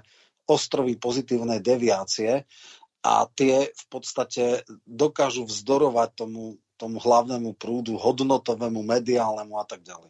A teraz treba si povedať, ja samozrejme neznám, nehovorím, že musíme byť fatalisti, nie sme schopní megatrendy nejakým spôsobom ovplyvniť. Áno, nejakým spôsobom sme schopní, ale sme napríklad v tom, že dokážeme rozbíjať mediálny a hodnotový monopol, r- e, dokážeme tematizovať niektoré veci, dokážeme pri e, tom, keď sa dostaneme k červeným hranám, kričať a je občas nás aj počuť, dokážeme poukazovať na fatálne chyby e, ľudí, ktorí ne, nehája záujmy národa, ale niekoho iného. Ale to je všetko. Nie je vôbec ako reálne v dohľadnom čase vidieť kopernikovský obrad, že by sa už niečo také pripravovalo. A áno, dokonca aj keď nastane nejaká e, disrupcia, to znamená, že ten trend, ktorý je dneska veľmi zlý, e, sa zastaví, na chvíľu otočí alebo pôjde iným smerom, obávam sa, že jeho spúšťačom nebude eliminácia identitárnej politiky, ale skôr chlebové témy, alebo skôr prehlbujúca sa polarizácia v príjmoch a v majetku a neschopnosť ľudí dôstojne žiť, lebo to je to. Dneska, e, dneska vzniká len úzka vrstva. Povedzme si aj k tej dôstojnosti života. Hej?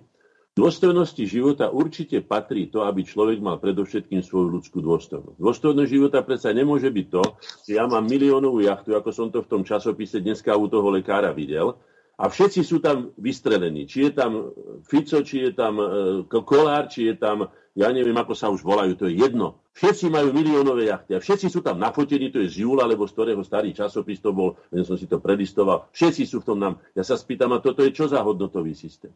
Čo tí ľudia urobili? Ja si spomínam, povedzme na Tisa, keď už o, o ňom sa nemôže ani podám dobro povedať, napísal ideológiu slovenskej ľudovej strany. Mám ho v originále. Hej? No. Napísal tam, Štefan Polakovič. To bola ideológiu Slovenskej ľudovej strany napísal, neviem, či nie v 37. roku napísal Tiso Mamhu osobne. Napísal, hej. No, dobre, no ale chcem povedať tak. Ani jedným slovom sa nezmienil o tom, že by bolo treba zlikvidovať Československo, ale hovoril tam o tých autonómnych, teda o tých cieľoch, ktoré boli reálne. Čiže bol politickým realistom, dalo by sa povedať. No. Ale napísal ideológiu. U nás ideológiu nenapísal ani Mečiar, ani Fico, ani niektorí z nich, pritom sú to právnici, ja sa spýtam, a podľa čoho išli? Podľa, to, podľa akých not išli, keď nemali ideológiu, podľa ktorej by teda viedli ten svoj národ? Áno, je tu, je tu bieda, lenže zoberme si to aj takto. Není bieda vo Francúzsku? Macron je čo? Macron je nejaký keď ho porovnám len s Orbánom, toho Macronika, hej, tak to je, to je nikto, to je nikto šik, hej.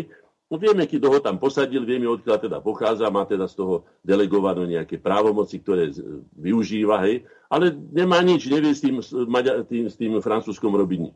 Pani Merkelová je spásonosná pre Nemecko? Ešte si budú hlavu trieskať určite nasledujúce generácie Nemcov, čo napáchala táto dáma, ak mu môžem dámu vôbec nazvať ja, hej. Vidíme aj inde, že je úbohosť, nízka úroveň, keď sa dotýkam znovu ľudskej dôstojnosti. Tá ľudská dôstojnosť by mala byť založená na tom, a teraz nechcem hovoriť ako nejaký zapečený romantik, by mala byť založená na tom, že človek nechá po sebe robotu, za ktorú sa nemusí hambiť ani jeho syn alebo rodina, ani za 100 rokov alebo inokedy. To by mala byť ambícia niekoho. Vtedy je to osobnosť, podľa mňa vyzretá, ktorá sa uplatní aj v ťažkých podmienkach, povedzme tej vojny, alebo v súčasných podmienkach, pretože dneska vojna prebieha. Je to biologická vojna, vieme to veľmi dobre, je to potravina, teda potravinová vojna, je to, je, to, je to hybridná vojna, tak sa to teraz hovorí moderne. Ale my sme navrhovali, Roman, už v roku 1993, ako náš dar uznesenia účastníkov Medzinárodného sympózia systém hodnot v podmienkach vlastného demokratického štátu, kde sme vtedy už napadli naši členovia, že je to dlhý názov, že v podmienkach vlastného demokrata. Ale hovorím, je to rozdiel. Systém hodnot, keď ste otrokom a iný systém hodnot je vtedy, keď ste pánom svojho osudu. Hej? Takže preto som presadil tento argument.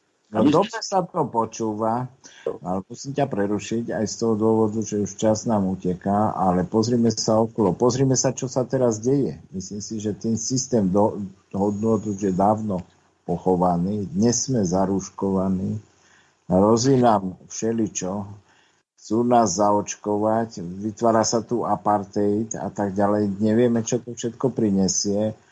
Stále sme pod tlakom rôznych čísel, ktoré sa nedajú overiť, zaočkovaní, prekonaní a tak ďalej. Takže stávame sa nie, že svojprávnym národom, ale nie svojprávnym, utláčaným, nami vlastnými, ktorí prenášajú niektoré pokyny ja neviem odkiaľ sem a deje sa tu niečo hrozného. Tak toto keby vám niekto povedal pred 3-4 rokmi, že nebudete môcť do reštaurácie prísť alebo na plaváreň, bez toho, že by ste nejaký preukaz ukázali, tak neuveríte, že budeme v autobuse všetci sedieť s rúškami. Dnes som práve za, zažil to, že jednej pani tam došlo zle, žiadala otvoriť okno, hovorím, však si vystrčie nos z toho rúška, mala, to, mala tam e, ten respirátor natiahnutý na ústach a u staršia pani, tak, tak to sme ju museli, museli trošku revitalizovať. No ľudia sú zmakorení, ináč sa to nedá nazvať. Jednoducho, a najmä tými médiami a tým, čo sa vlastne deje u nás, na okolí a tak ďalej. Týmto sa treba teraz zaoberať A tie hodnoty prídu až odstránime túto diktatúru, ktorá sa tu pomaličky približi, priblížila a ovládla celú našu spoločnosť. To som nikdy nespochybnil, naopak vidím situáciu ešte horšie v tomto prípade, ale sa pýtam, čo robí slovenská intelektuálna elita, tí, ktorí sa teda tvária, alebo teda sú mnohí aj platení za to na Akadémii vied a inde rôznych ústavoch, aby riešili problémy, pretože mi to pripomína to, čo mi raz povedal Gustav. Čo robí, slúži, slúži. To ja vieme, že toto nemusíme opakovať. Ale keď som sa pýtal Gustav Husku, prečo takto alebo ento robí HZDS ešte v tých vládach, ktoré boli oproti tomuto, čo je tu dnes veľmi slovenské, tak mi povedal, že to sú tlaky, ty si nevieš predstaviť tie tlaky. A ja mu hovorím, Gusto, a ty si sa kde narodil? Podpredseda vlády, alebo ja neviem, čo to... Že si sa narodil na Slovensku a vieš veľmi dobre, že si sa narodil do super tlakov a tie tlaky tu vždy boli a nikdy nebudú. Teda nikdy neprestanú. To znamená, že ty mi tu nerozprávaš, že sú tu tlaky, ale že je to ťažké, alebo že to vieme. To je samozrejme. Ak si nerátal s tlakmi, tak nechod do politiky. Nemáš tam čo hľadať. To musíme vedieť. Isté, že to nie je na každého človeka, každý má svoje miesto v spoločnosti, ale tí, ktorí sú platení zo štátnych peňazí na vysokých teda, postoch, ktorí nás to spústu peňazí a sú povinní presadzovať naše záujmy a oni presadzujú úplne očividne cudzie záujmy proti našim záujmom, tak potom musíme s tým niečo urobiť my. Samozrejme, že predovšetkým nie radový občan. Radový občan tvorí len tú náplň toho námestia, alebo toho, ale musí mať hlavu.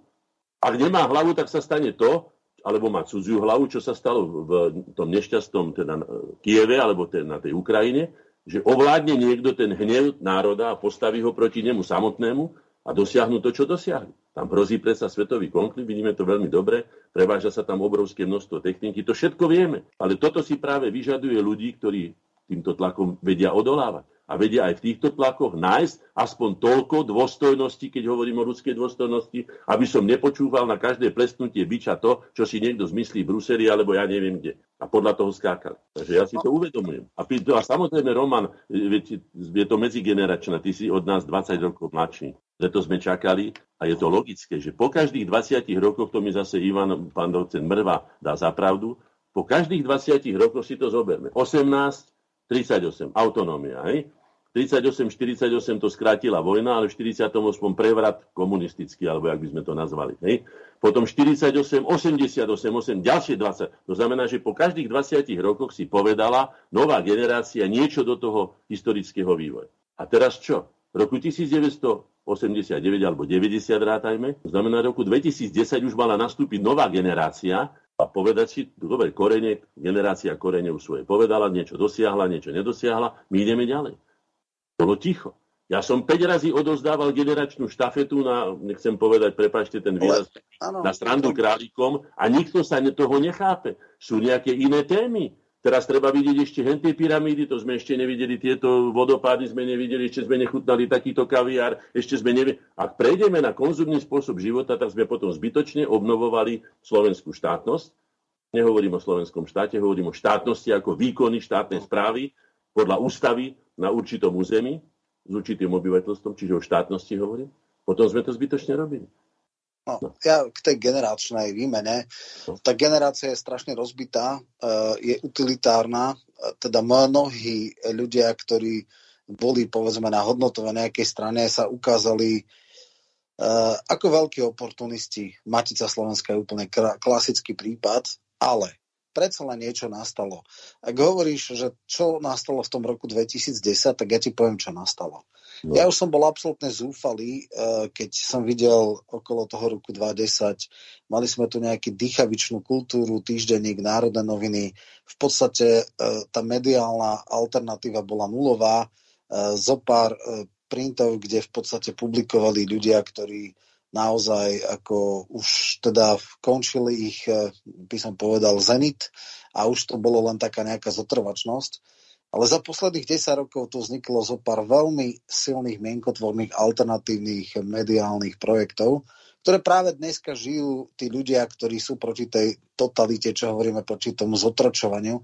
Oni majú hlas a oni sú relevantní. Vznikli hlavné správy, vznikol slobodný vysielač, vznikla infovojna, vznikli aj veci verejné, predtým DAO2, parlamentné listy, hlavný denník, Jednoducho vznikla tu silná infraštruktúra, nakoniec aj Zemavek A to sú práve tá generácia plus minus moja, ľudia, ktorí sú na čele týchto mediálnych alternatív a tí nejdu s prúdom. Tí sú proti prúdu. Tí sú ľudia, ktorí uh, teda minimálne dávajú istú rezistenciu voči tomu a dávajú isté alternatívy, ktorí sú inak hodnotovo, áno, neboli schopní sformovať politický výraz. Len on neexistuje v stranách, to bohužiaľ chytili oportunisti typu Danka a podobné, e, ktorí aj národnú myšlienku dostle kvôli svojmu egu do, do, dotiahli na cestie a áno, sú to žaby na pramení. Čiže ak e, niečo sa podarilo, podarila sa vybudovať mediálna alternatíva, ktorý rozbíja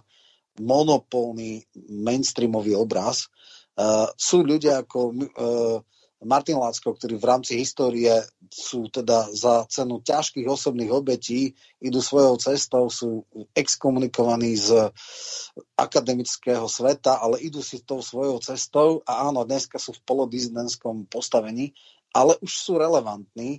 Uh, to znamená, minimálne tie médiá sú. Takže toto nastalo. Jednoducho, pred takými desiatimi rokmi som bol oveľa zúfalejší, ako som dnes Jedna vec je bohužiaľ pravda.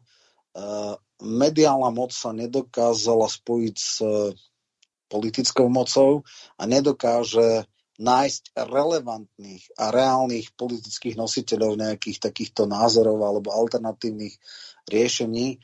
Uh, politika, sám si vrával, že si ponúkal Čaplovičov a tak ďalej. Áno, nie Čaplovič, politici... celému, celej vláde som... To je jasné, ale on mal byť ten prostredník, áno, arogancia politikov a ich prehliadanie, možno až pohrdanie inteligenciou je bohužiaľ ako vlastnosťou týchto pseudopolitických elít a na tom sa nič nezmenilo. A ja nevidím 30 40 ktorý by e, bol výrazný, relevantný a bol schopný nejakým spôsobom to zmeniť. A dokonca dneska mám ako aj z osobnej skúsenosti, že v už existujúcich inštitúciách, ak príde nejaký človek s nejakou snahou uh, dať, povedzme, inštitúciám nejaký smer, hodnotový kompas, tak je tou inštitúciou uh, v podstate vyvrhnutý, alebo je teda trpený na okraji, pretože oportunizmus vládne svetu aj v Matici Slovenskej, aj v Spolku, aj všade.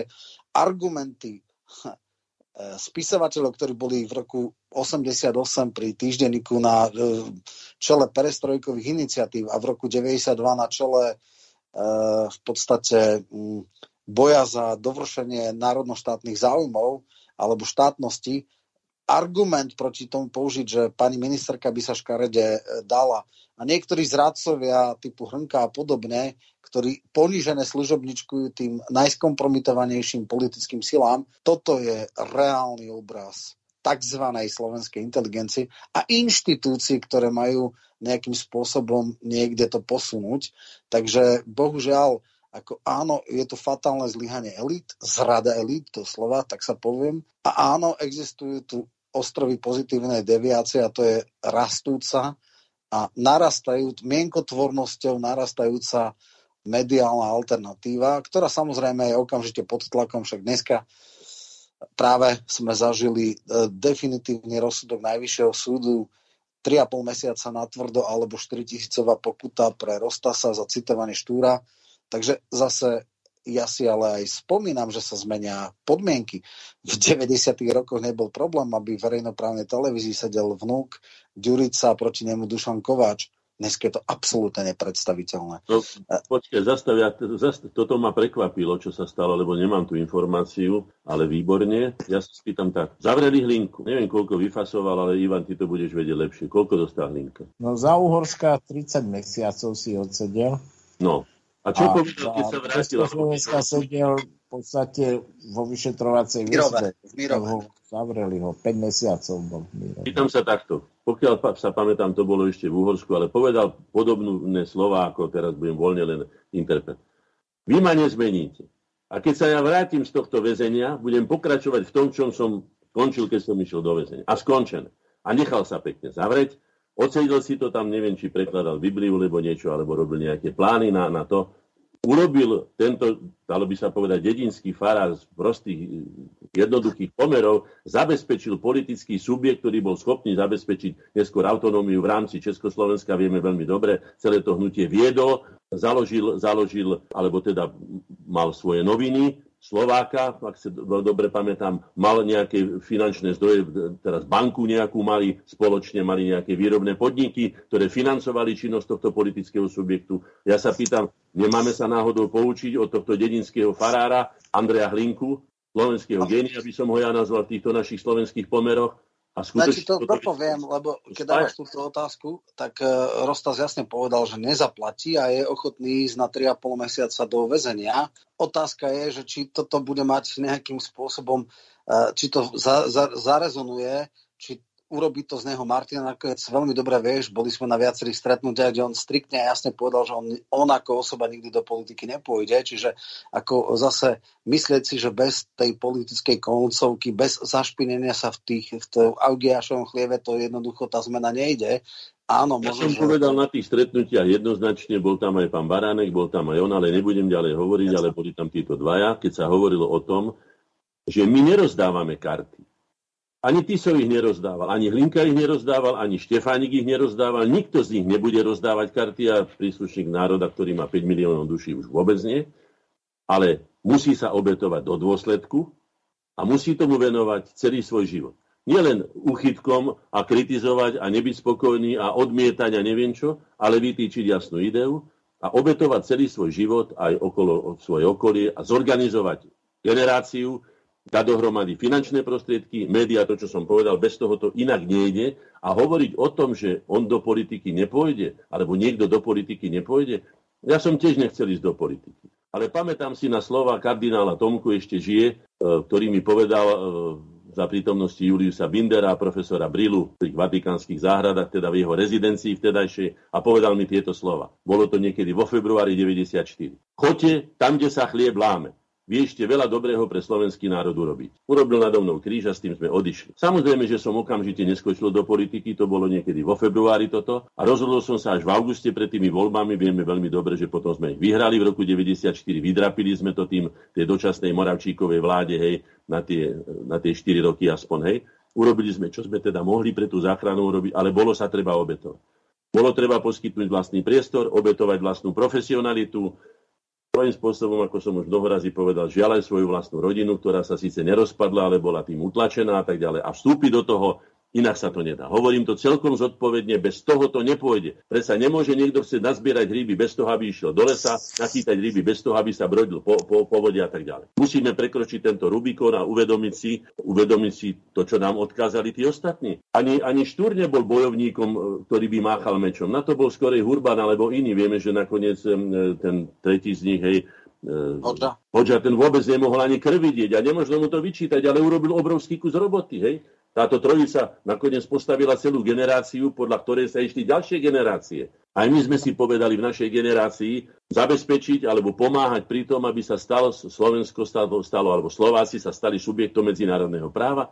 Stalo sa to za našej generácii. Treba si niečo vytýčiť a za tým ísť, ale treba obetovať všetko. Tu sa nemôžno hrať na žiadnu mondénu, tu treba jednoducho skočiť, aké treba aj, ako to písal pán Rufus v tých epištolách ľuďom, keď sa dieťa topí a padlo do, do žumpy, tak treba skočiť aj do žumpy. A potom sa treba spýtať, či by nesmrdela viacej tá žumpa, keby sme to dieťa tam nechali, nechali tam zahynúť. Ja, ja len aby som v takomto, stave, v takomto stave sme a musíme sa rozhodnúť. My nemáme šancu. Ak nechceme prepásť to, čo sme v 93. získali, musí sa obetovať celá generácia. Nemci po prehratej vojne, viete, čo sa stalo v 50. rokoch? Vie, tá generácia, to zbombardované Nemecko, pozrite sa, ako dneska vyzerá, musela postaviť. A musel sa niekto obetovať. Musíme to urobiť aj my. No, len to nie je také jednoduché. Prvá základná vec, to nie je tak, že ty sa nerozdával karty. Ty sa bol pre Boha predsedom najprv autonómnej vlády a potom prezidentom a a ale medzinárodné no, hovorí, medzinárodné no, karty. No, medzinárodné nikdy nie. Teraz hovoríme o tej úrovni Slovenska, ktoré môže teda využiť predsa len istú, nazvime to obmedzenú suverenitu, ale miera obmedzenosti tej suverenity je veľmi priamo závislá od toho, kto vládne. No, no. To zase ako predsa len dovolím si tvrdiť, že oproti Brežnevej doktríne sme na tom voľnejšie. Klasický prípad je bombardovanie Jugoslávie. Grécko povedalo ani za svet žiaden tento nebude prelet, ani nič podobné. Čiže aj v NATO, ktorá je teda organizácia, aká je. Rakúsko to povedalo, čože Grécko? Aj Rakúsko, samozrejme, Rakúsko bolo neutrálne. Pozor, pozor, to je rozdiel. Rakúsko je neutrálne, stále. Ale Grécko je len NATO a to povedalo svojim, že v žiadnom prípade. A naopak my, aj nečlen, sme kolonačkovali. Tým chcem povedať, že aj v neslušnej organizácii sa občas môžeš správať slušne a toto sú tie limity. Ale tu na ty hovoríš, ako keby e, to bolo tak, že sú ľudia, ktorí z princípu nechcú, ale to nejde o chcenie, že či sa niekto chce spoločensky angažovať alebo nie. Tam ide o to, či systém ti to vôbec umožní, či, ťa, či ti otvorí, či tie inštitúcie, ktoré robia alebo majú šancu niečo ovplyvniť, ťa pustia vôbec do toho, či príjmu uh, vlastne akože takéto Treba videnie to skúsiť. Treba to Ale skúsiť. Však, pomoci nie. Skúšať, Treba skúšať, do vody. Ja, ja som človek, ktorý už x krát skúšal a viem, ako to je. Akože priamo, akože sú ľudia, ktorí naozaj akože sú verejne aktívni a tak ďalej, ale ten systém ich nepustí. Nakoniec aj ty si mal takú nejakú epizódu, v správnom čase si bol na správnom mieste, ale veľmi dobre vieš, ako to s SMS-kou, ako ťa tam blokli, ako tam e, nech nevytrčia z davu. Čiže to nie je tak, že niekto má nejaké hodnoty, dá ich ponuku, dokáže ich aj dosť slušne odprezentovať, lenže systém ťa nepustí, pretože e, ak príde silná osobnosť do niečoho, čo je už uh, obrastené machom a čo už je pevne usadené, tak ako štuky veľmi neradi púšťajú do rybníkov. Čiže, keď sme no. sa na Devíne stretli naposledy a keď som vám, tebe konkrétne a pani Višnej odovzdával generačnú štafetu piatýkrát, symbolickú samozrejme, tak som povedal len jedno že môžem v čomkoľvek pomôcť, a som ochotný pomôcť aj naša generácia, a ľudia, ktorí ešte žijú z našej generácie, ale jedno nemôžem za vás urobiť. A nikto za vás nemôže urobiť. A to je určiť si vlastné priority a vlastný generačný program. To musíte urobiť vy, preto som ťa pozval aj do tejto relácie, však sme teda priatelia, poznáme sa roky, v dobrom to hovorím.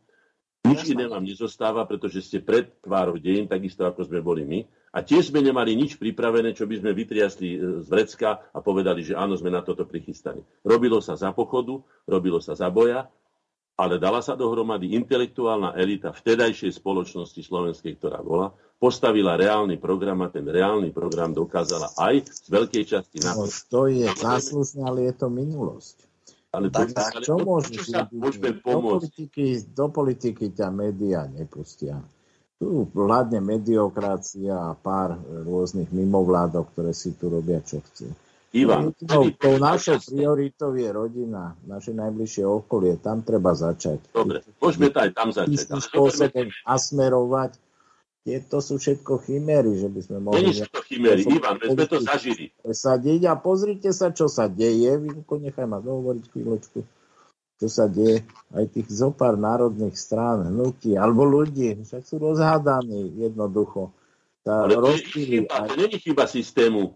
To nie je to chyba, to je chyba ľudí. No, to som povedal, áno, tam treba začať.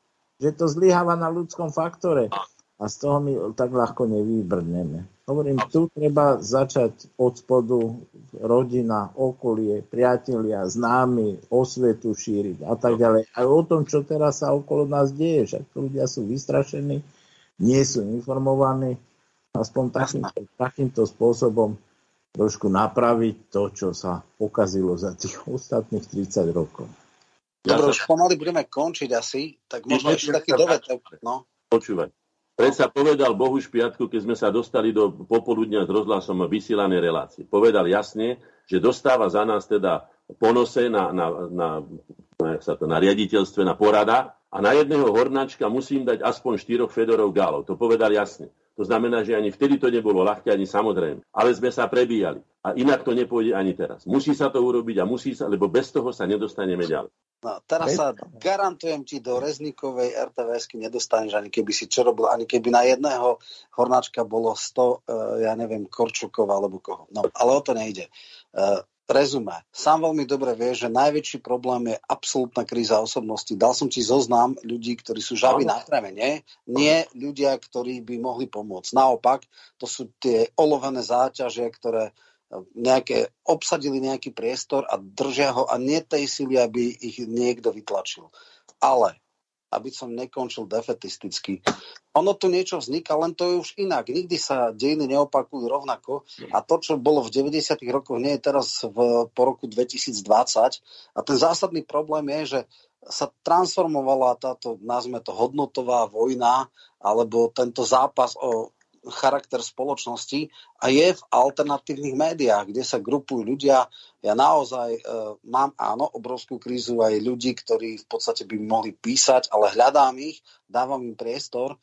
Má to nejaký zmysel. My máme dneska 30 až 50 tisíc dennú čítanosť na veciach verejných, čiže ten priestor tu je, vzniká aj nová generácia, čiže nedá sa povedať, že by všetko bolo stratené, ale áno, to nikto nie sme schopní, nesmie povedať. Nie sme schopní ešte priamo ovplyvňovať politiku, iba nepriamo, názormi, myšlienkami, hodnotami, eh, hodnotením spoločnosti, impulzmi. A áno, politický systém je neotvorený, bráni sa novým ľuďom, bráni sa, nedaj Bože, hodnotovým, neoportunistickým ľuďom. To je vždycky problém. Nakoniec, treba si ono, aj ty si bol vlastne taký solitér v tej e, zupáckej stranickej hierarchii, čiže, čiže ako to je tiež, a takisto akože nevydržal si tam nejaké veľa dlhých e, období, hej, ako bola to viac menej epizóda, ale dobre, e, v správny čas prišiel ten správny impuls. My robíme všetko preto, aby sme boli pripravení na okno príležitosti. Verím, že raz môže prísť a to je asi tak e, No musí byť provokované, musí byť sústavne pestované, to samo nepríde. Presne tak, presne no. tak, ale ja teda určite ako pasívny nie som a teda snažím sa hľadať ľudí, ktorí robia všetko preto, aby boli pripravení, ak sa naozaj otvorí to okno príležitosti. Dobre. Koľko máme ešte času, aby som vedel, lebo tu no, mám na asi minútu. Minútu, tak ešte takto. Všetci pred nami to mali ťažšie ako my. Nepomerne ťažšie. Ste historici obidvaja. Nepomerne ťažšie. Bez vlastného štátu.